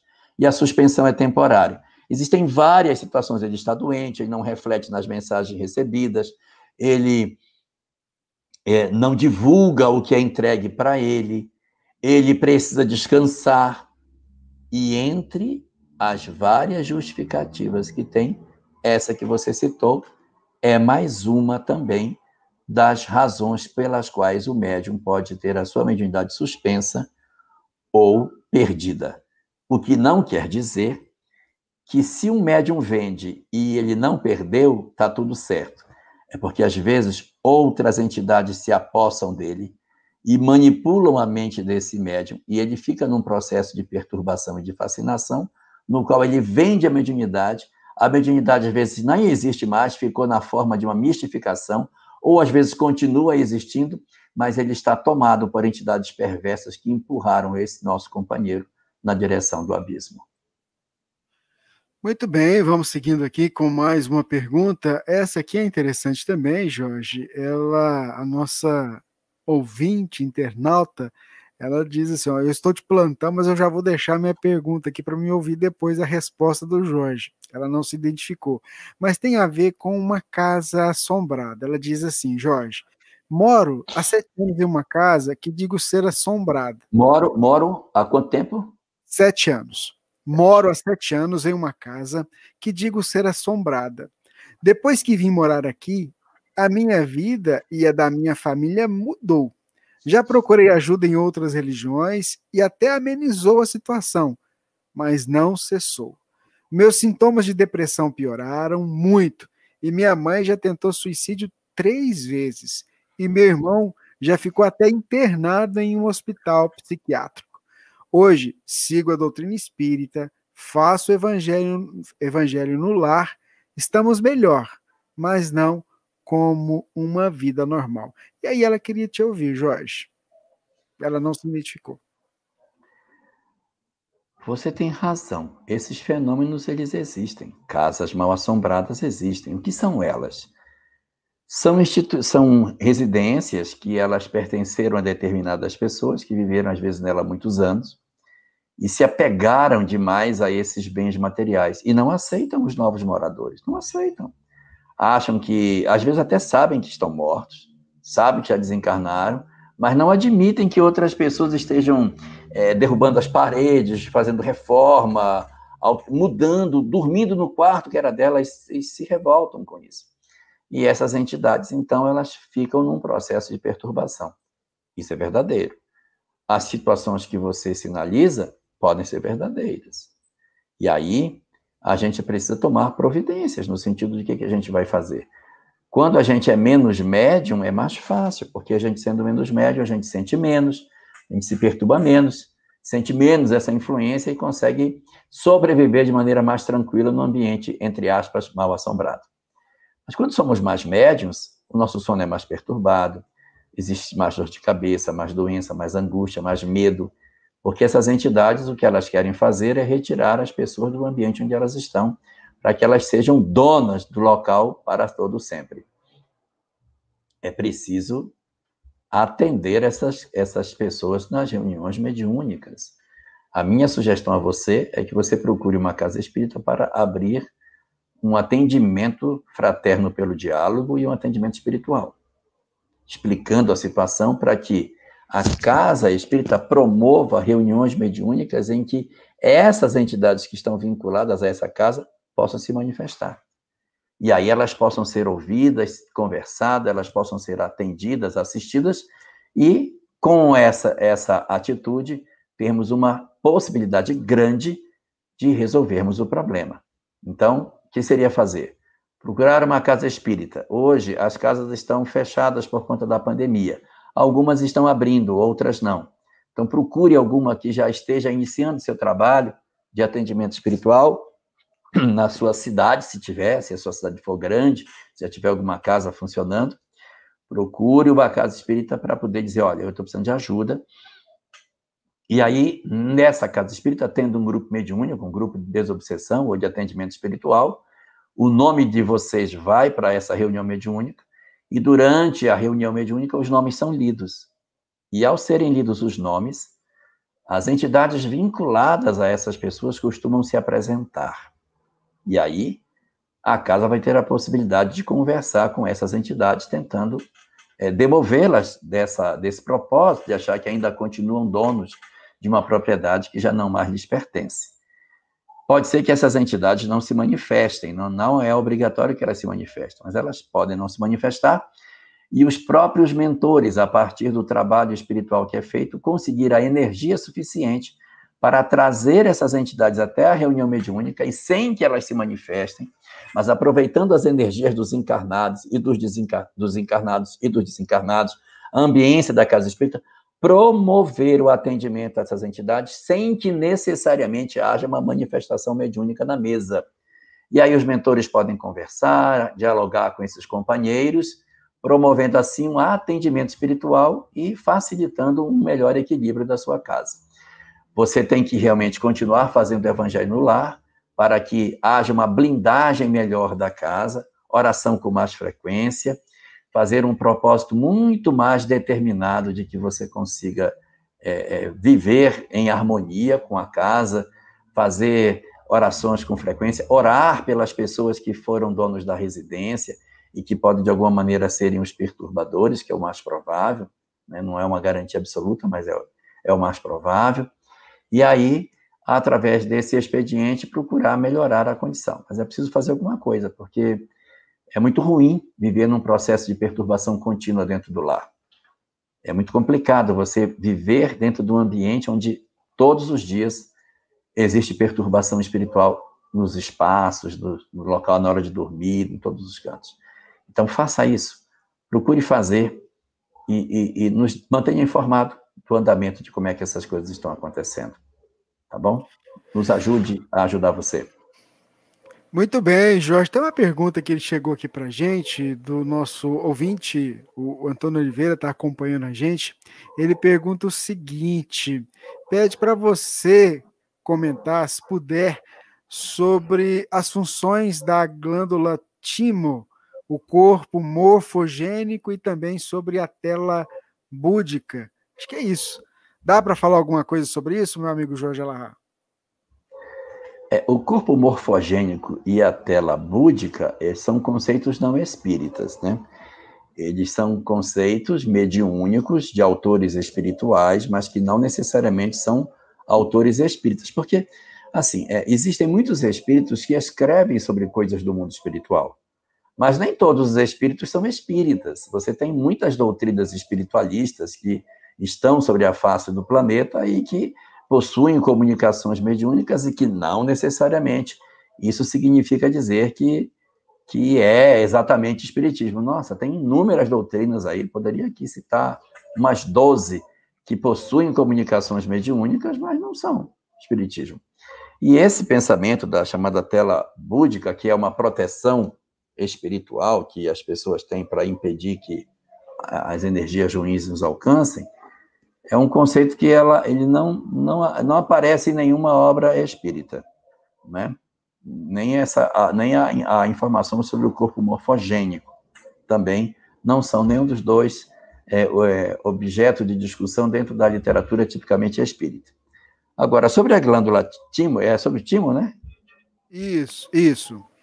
É, o timo, dentro daquilo que o espiritismo nos traz, ela não é tratada como uma glândula importante. As glândulas importantes no sistema nosso endócrino são a epífise, que é a mais importante de todas, né? depois vem a hipófise, que é comandada pela epífise, depois vem a tireoide, que é comandada pela hipófise, depois você tem como glândulas endócrinas, você tem as, as, os testículos e os ovários, pela importância reprodutiva que eles possuem, e do nosso aparelho reprodutor. E... Então, você não tem efetivamente, é, para o timo, uma, um destaque como você tem. Tem outras glândulas que também é, não têm tanta destaque, mas também são citadas, como as suprarrenais, também são, são muito destacadas. Agora, o timo, o timo, até onde a vista alcança, ele, ele é um órgão que tem muita importância na infância para o desenvolvimento, para o amadurecimento dos nossos corpos, né? Quando nós somos crianças, você vai ter que ter um estímulo para que, por exemplo, um cachorrinho. Você tem um cachorrinho. Quem vai fazer o cachorrinho deixar de ser cachorrinho para virar um cachorro adulto, quem vai amadurecer o corpo dele é em cima da, do timo. O timo é muito importante para isso. Fica bem próximo do coração. E ele é grande. À medida que a gente vai se tornando adulto, ele vai diminuindo, ficando pequeno. E ele vai perdendo as suas funções de maneira mais direta. Então, daquilo que a ciência oficial nos coloca, o timo tem muita função nesse sentido. Se você pegar um cachorrinho e tirar o timo dele, o cachorro não morre. Mas ele vai ficar sempre um cachorro, um cachorro entanguido. Você conhece essa palavra, Rubens? Entanguido? Não, traduz. É, é coisa da Amazônia. Então. Entanguida. Fica pequenininho, fica mirrado, ele não desenvolve, ele fica um cachorro pequenino. Mas ele fica com características de cachorro adulto, só que ele não, não cresce. Mas ele não fica com aquela gracinha do cachorrinho pequeno. Ele fica no meio do caminho, sabe? Então, o timo tem uma função mais ou menos nesse sentido. Depois que o corpo do, do, do animal e do homem alcança a madureza, ele, segundo a biologia, perde as funções que ele teria. Ele tem a ver muito com imunidade, né? As pessoas que trabalham com a questão da imunidade, o time é muito importante, mas ele não é. O baço também é da imunidade, e você vive sem baço, você vive sem timo. Então, eles não são essenciais, não é? Do ponto de vista espírita, a gente enxerga no baço um ponto de energia, que seria o plexo esplênico, por quê? Porque o baço é onde se concentra as hemácias. Como cada hemácia é um, cada glóbulo vermelho é um pontinho de luz, e elas estão concentradas no baço, quando você olha, você é aquele monte de pontinho das hemácias, aí dá aquela luminosidade, mas ela não é do baço, é das hemácias. Então, as hemácias produzem isso. O nosso sangue é como se fosse cheio de pontinhos luminosos. E o timo também participa do processo da nossa defesa é, orgânica, do processo imunológico, mas ele não é uma função vital. Então, do ponto de vista espiritual, nunca li nada que apontasse na literatura espírita a uma importância mais significativa do timo no cenário da questão do espírito. Meu amigo, mas tem muita pergunta boa aqui. Eu olhei o relógio aqui agora, eu já estou vendo que o tempo voa, como diz aqui o ditado popular. Mas tem uma pergunta, Jorge, que eu vou colocar lá na tela que eu acho que é muito interessante. Olha, a Eunice Bueno. Jorge, trabalha em um hospital, sou enfermeira. Tem dias que fico muito mal, irritada, cansada, ou tenho chorado muito sem entender a causa. O que, é que a gente pode dizer para a nossa ouvinte, internauta Eunice? Eu quero primeiro saber se a Eunice é irmã da Eulália. Da Eulália Bueno. Eunice Bueno, né? Eulália Bueno. Parece mesmo. É. Ah, se você é enfermeira, Eunice, você trabalha num ambiente onde existe muita dor. Existe o óbito, existe a perda, existe o luto das coisas que não é necessariamente o óbito, mas a pessoa perde uma perna, perde um braço, perde um olho, perde, perde um, um rim. Tudo isso é luto, tudo isso é perda. E tudo isso gera energia pelos corredores. E as pessoas que desencarnam também permanecem, muitas andando pelos corredores dos hospitais sem entender o que está acontecendo, porque alguém está deitando em cima dela na cama, o médico não dá mais medicação e ela se sente desatendida pela, pelo pessoal da enfermagem. O que, que está acontecendo? A ambiência espiritual de um hospital é uma ambiência carregada de uma série de dores. A maternidade é ótima, porque ali você só vê coisa linda, as crianças nascendo, felicidade, é ótimo, mas a área da oncologia, a área da, da psiquiatria, o espaço das doenças terminais, o ambiente do necrotério, são lugares carregados de muita energia pesada. E às vezes nós somos mais sensíveis. Você pode ter uma sensibilidade mais aguçada. E você registra as tristezas, as angústias, dos encarnados e dos desencarnados. Não são só os mortos que traduzem energias ruins nos ambientes. Os chamados vivos também fazem a mesma coisa. E você pode estar sintonizando com esse mar de energias ruins. Que eu lhe aconselho? Orar antes de começar o trabalho. Manter a sintonia, eu sei que é difícil, mas manter uma sintonia espiritual durante o trabalho, sempre relembrando, você trabalha com pessoas e ali existem espíritos. E aí você precisa manter a sua sintonia, a sintonia com os bons espíritos, para não se deixar ser levada pela onda de energias negativas que é muito forte dentro de ambientes desse tipo. Não é só lá no hospital, mas, por exemplo, tribunais também são lugares pesados, cemitérios, são lugares muito pesados, porque trabalham muito com, com temas, com vinditas, com brigas, com, com dores, com perdas, com ódios. Então você tem muitas energias negativas aí. O mais indicado é que você faça uma busca de sintonia durante o trabalho para evitar que essas coisas aconteçam. E, se possível, participar de uma casa espírita para que você se mantenha mais resistente a esses processos, entenda de maneira mais nítida o fenômeno da perturbação espiritual e consiga, através do conhecimento que a gente vai obtendo na casa espírita, os instrumentos para se defender das energias ruins que a gente tem, através não de uma varinha de condão ou de algum tipo de passe de mágica ou algum tipo de, de liturgia que a gente possa ter. Não. Mas pela capacidade de sintonizarmos com o bem. Porque a melhor garantia de conexão com o mundo espiritual superior não é através de nenhum objeto material, nenhuma liturgia, nem, nem, nem nada. É só a sintonia da mente é que conecta e desconecta os nossos corações aos nossos mentores. Então, fazer esse trabalho de busca de sintonia e de uma casa espírita para dar melhor suporte é o melhor a ser feito para que você saia desse estado e continue colaborando. Não é para você sair do hospital, você precisa ficar para dar sua colaboração. Tenha que se preparar, se proteger para que essas energias negativas não alcancem você tão fortemente como podem estar alcançando atualmente.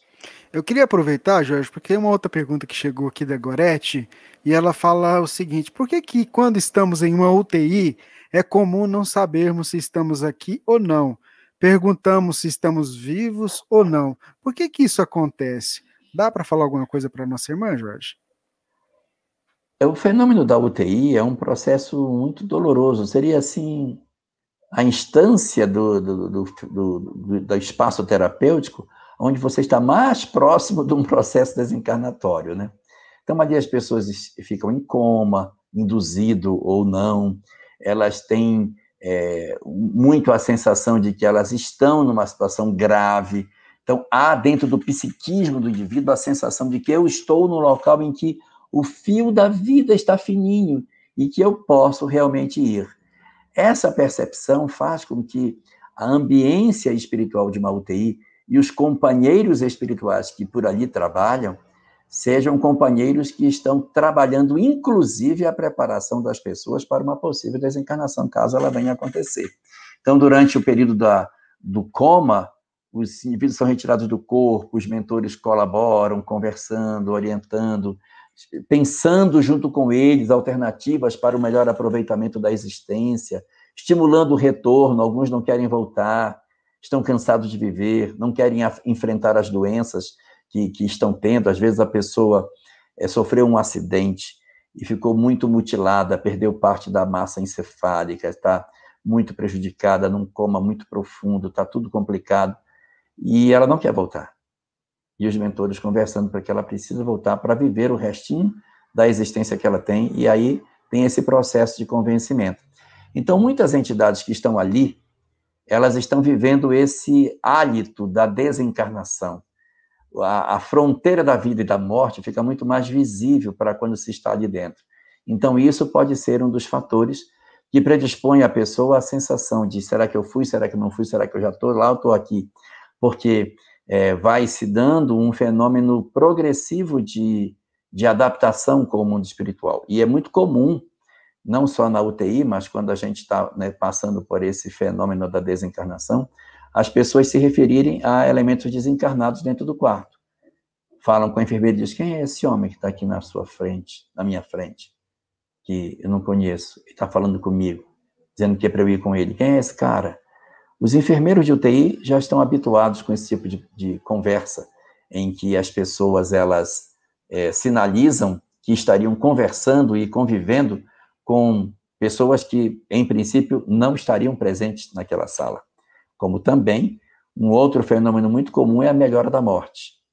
A pessoa está ruim, melhora de maneira excepcional, a família descansa, graças a Deus, melhorou, agora podemos dormir. Aí a família descansa, aí os mentores retiram a pessoa, porque a família agora está é, tranquila, porque sentiu que o seu familiar está bem melhor do que estava ontem. Então é a chamada melhora da morte, que é, aparece em várias obras espíritas no livro Os Mensageiros, aparece lá no finalzinho da obra, no caso Fernando, eles promovem a melhora da morte para retirar capítulo, acho que é 49, 50, 49. 48 e 49 da obra é o caso da melhora da morte de Fernando. Então, esses fenômenos todos somados dão a nós a sensação de uma imprecisão, se estamos do lado de cá ou se nós já estamos do lado de lá. Como é que está o braço do Jorge? Pergunta para ele. Está melhorando devagarinho, né? Eu ainda, ainda tenho o braço, ainda não levanto, não chega nem na horizontal, chega na metade da horizontal, né? Esse 45 graus é o quanto ele está chegando. Mas. É, me, tá aí, né? Trabalhando. Mas o outro tá bom. Eu lembro do Chico, ter dois olhos é privilégio. É luxo. então é luxo. Ter dois braços funcionando direitinho também, né? É luxo. É luxo. Mas o Jorge Alarra tá bem, né, Jorge? Tô, é o pessoal tô. que tá perguntando aqui. Tá, então responda para eles que eu estou melhorando bem. Tô então, melhorando. É, na, na semana que ah. ele fez. A semana que ele fez a cirurgia, ele fez pinga-fogo. Suei demais, mas a gente fez. Então, Jorge, tem uma outra pergunta aqui que a gente está caminhando já para o final, para você fazer a, a prece. É, é, eu vou colocar ela aqui para. Vou colocar, não, eu vou ler, porque ela chegou para a gente de uma ouvinte. A nossa querida Marta, ela está lá em Volta Redonda. E ela escreveu assim: Jorge, amados amigos da Web Rádio Fraternidade, uma amiga querida, a doutora Nádia, me pediu ajuda urgente com essa mensagem enviada hoje à tarde, dia 16 de novembro de 2020. Estou com uma prima que não é espírita está apresentando sintomas de mediunidade, manifestando até dentro da Igreja Católica. Os, os irmãos estão levando estão levando ela para a psiquiatria ou para o psiquiatra, perdão. Tá? Eu não vou dizer o nome para a gente não para não criar uma situação complicada, né? Uhum. Ela pede gentilmente para a gente colocar o nome da nossa irmã que a gente tem aqui, tem aqui é, nas preces, mas eu falei para ela que eu queria te ouvir sobre o caso e na hora da nossa prece final a gente vai pedir por ela também. Então tá aí a colocação feita pela nossa querida Marta em relação a essa mensagem que ela recebeu e queria que você pudesse comentar o caso, que pode ser até um caso que você que está aí nos acompanhando em outro lugar possa estar presenciando. Se ela é católica, eu sugiro que ela procure o grupo carismático.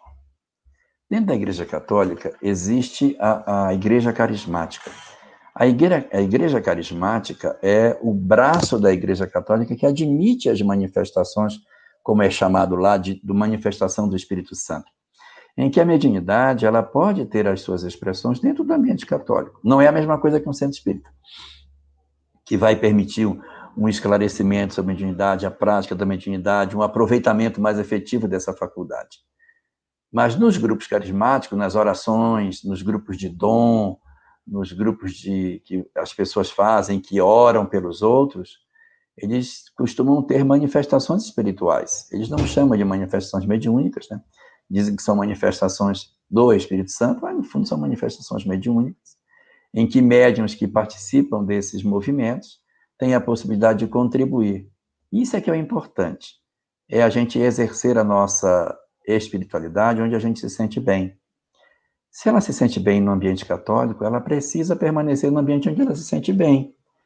Agora, se ela estiver lá, for no grupo carismático, e mesmo assim ela não se sente bem, a gente pode, de repente, é, indicar para ela um grupo espírita, para que ela possa ser atendida. Mas, independente dela vir ou não para o grupo espírita, ela pode continuar na Igreja Católica, participando do grupo carismático, e essa parente, é prima, né? Prima. A prima uhum. pode, já tem mais proximidade com a doutrina espírita, pode fazer o trabalho de atendimento espiritual para ela. Mesmo ela não vindo, porque não é necessário que a pessoa venha fisicamente à casa espírita para que ela tenha um atendimento espiritual. Um parente pode fazer. Tem um, um marido, um pai difícil, um filho problemático, drogado, complicado, faça você o tratamento por ele, o atendimento, vá procure a casa espírita. E assim também, essa prima que está trazendo essa preocupação pode ser o elemento para ir à casa espírita pedir socorro. Está com dificuldade.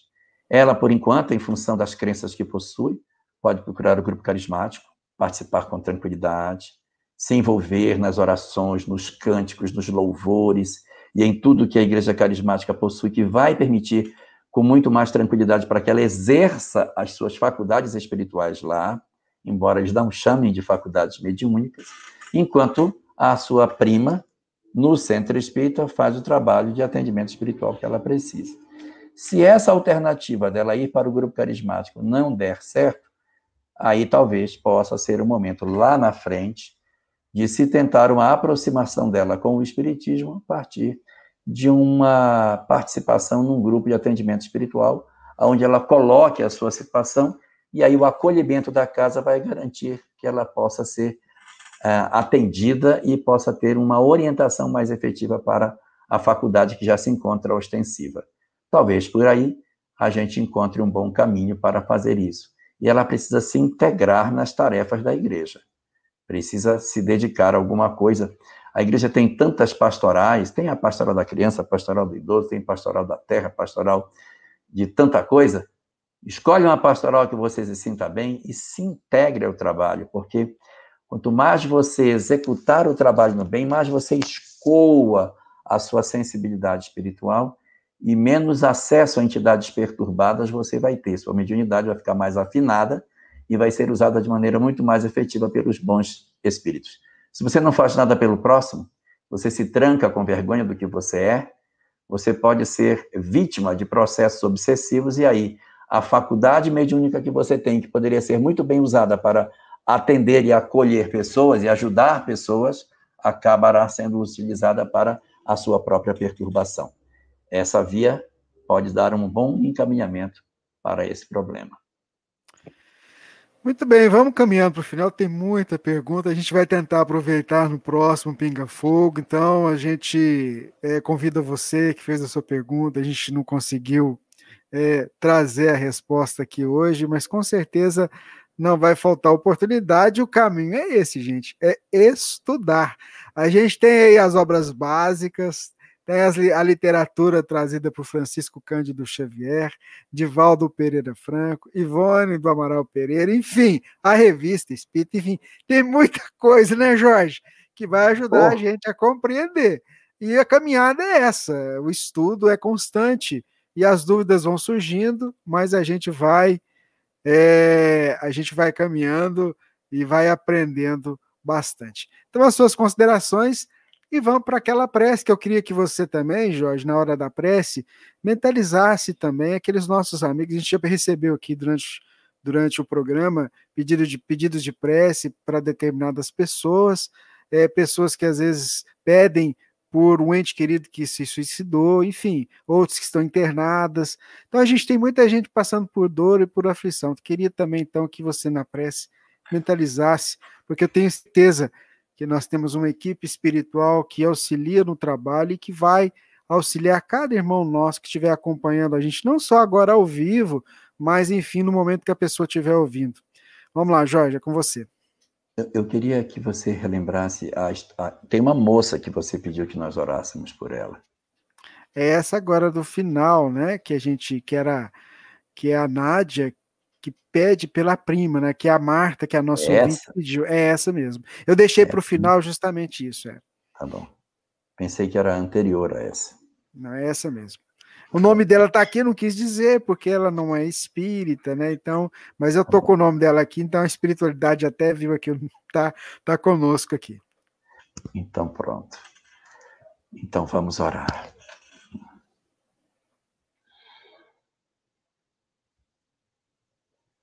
Senhor de infinita misericórdia, de infinito amor, e capaz de conceder a nós o benefício da paz espiritual. A Ti, Senhor da vida, rogamos nesse momento a Tua presença sobre os nossos lares. Rogamos a Tua presença, Senhor, dentro dos nossos corações nesse momento para que a graça divina que tu concedes a todos aqueles que te buscam possa alcançar os nossos corações e facilitar dentro de nós a serenidade que nos falta diante dos conflitos domésticos que a nossa existência possui.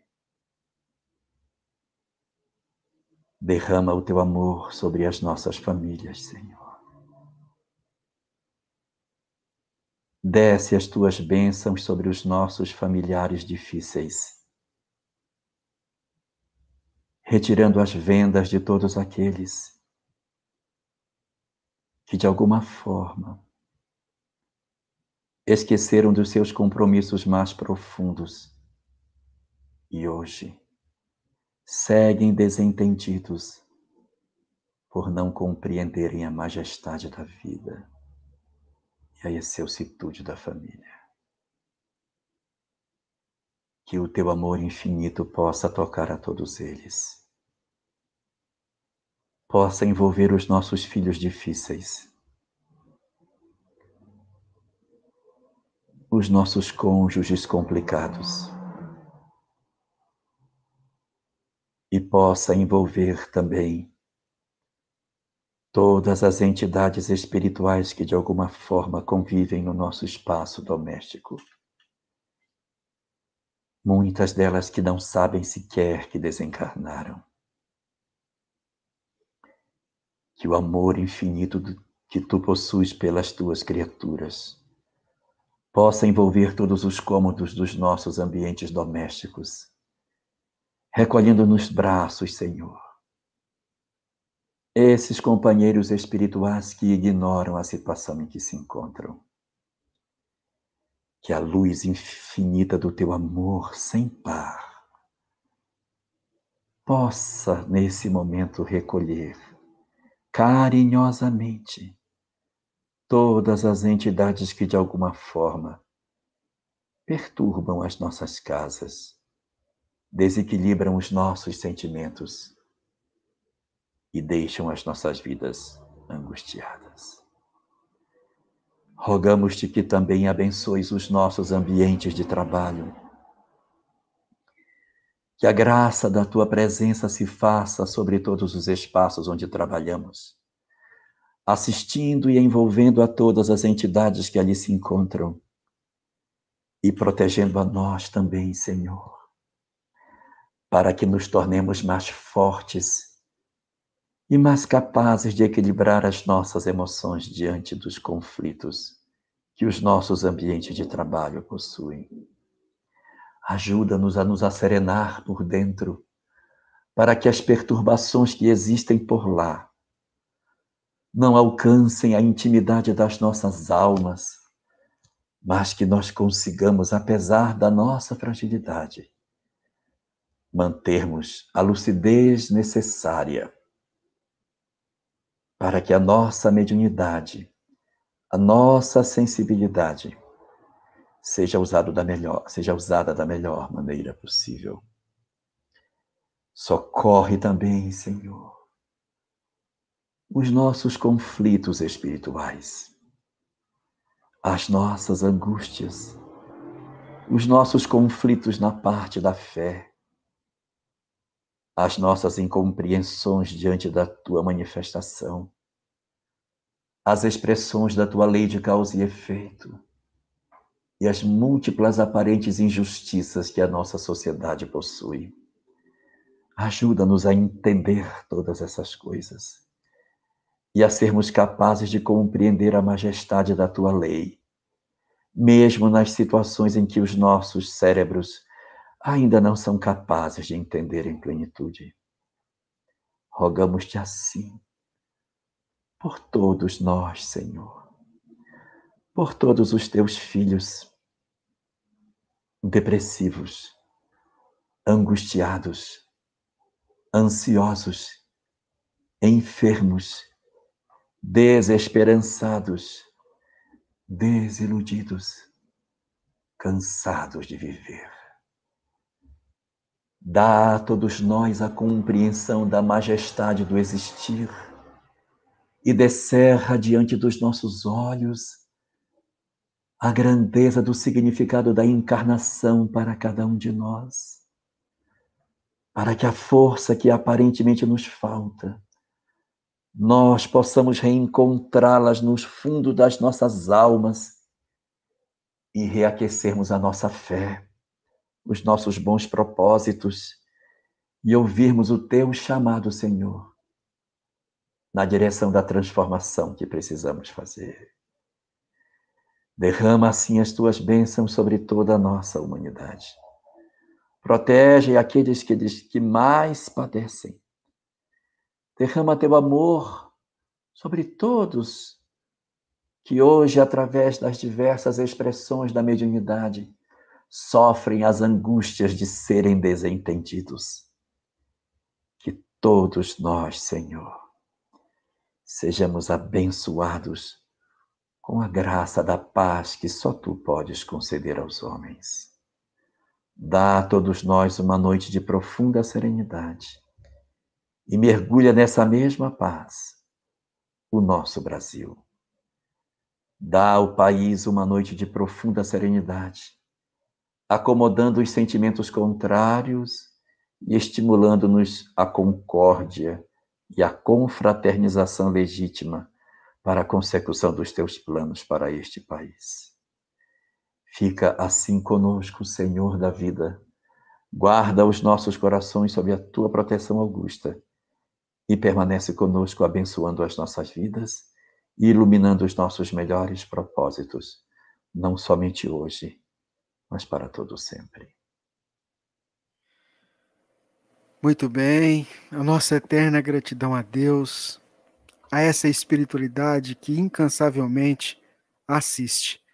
E eu queria confessar que durante a prece do Elahá, a gente pôde sentir mais uma vez a energia que emana do Criador em favor de todos nós.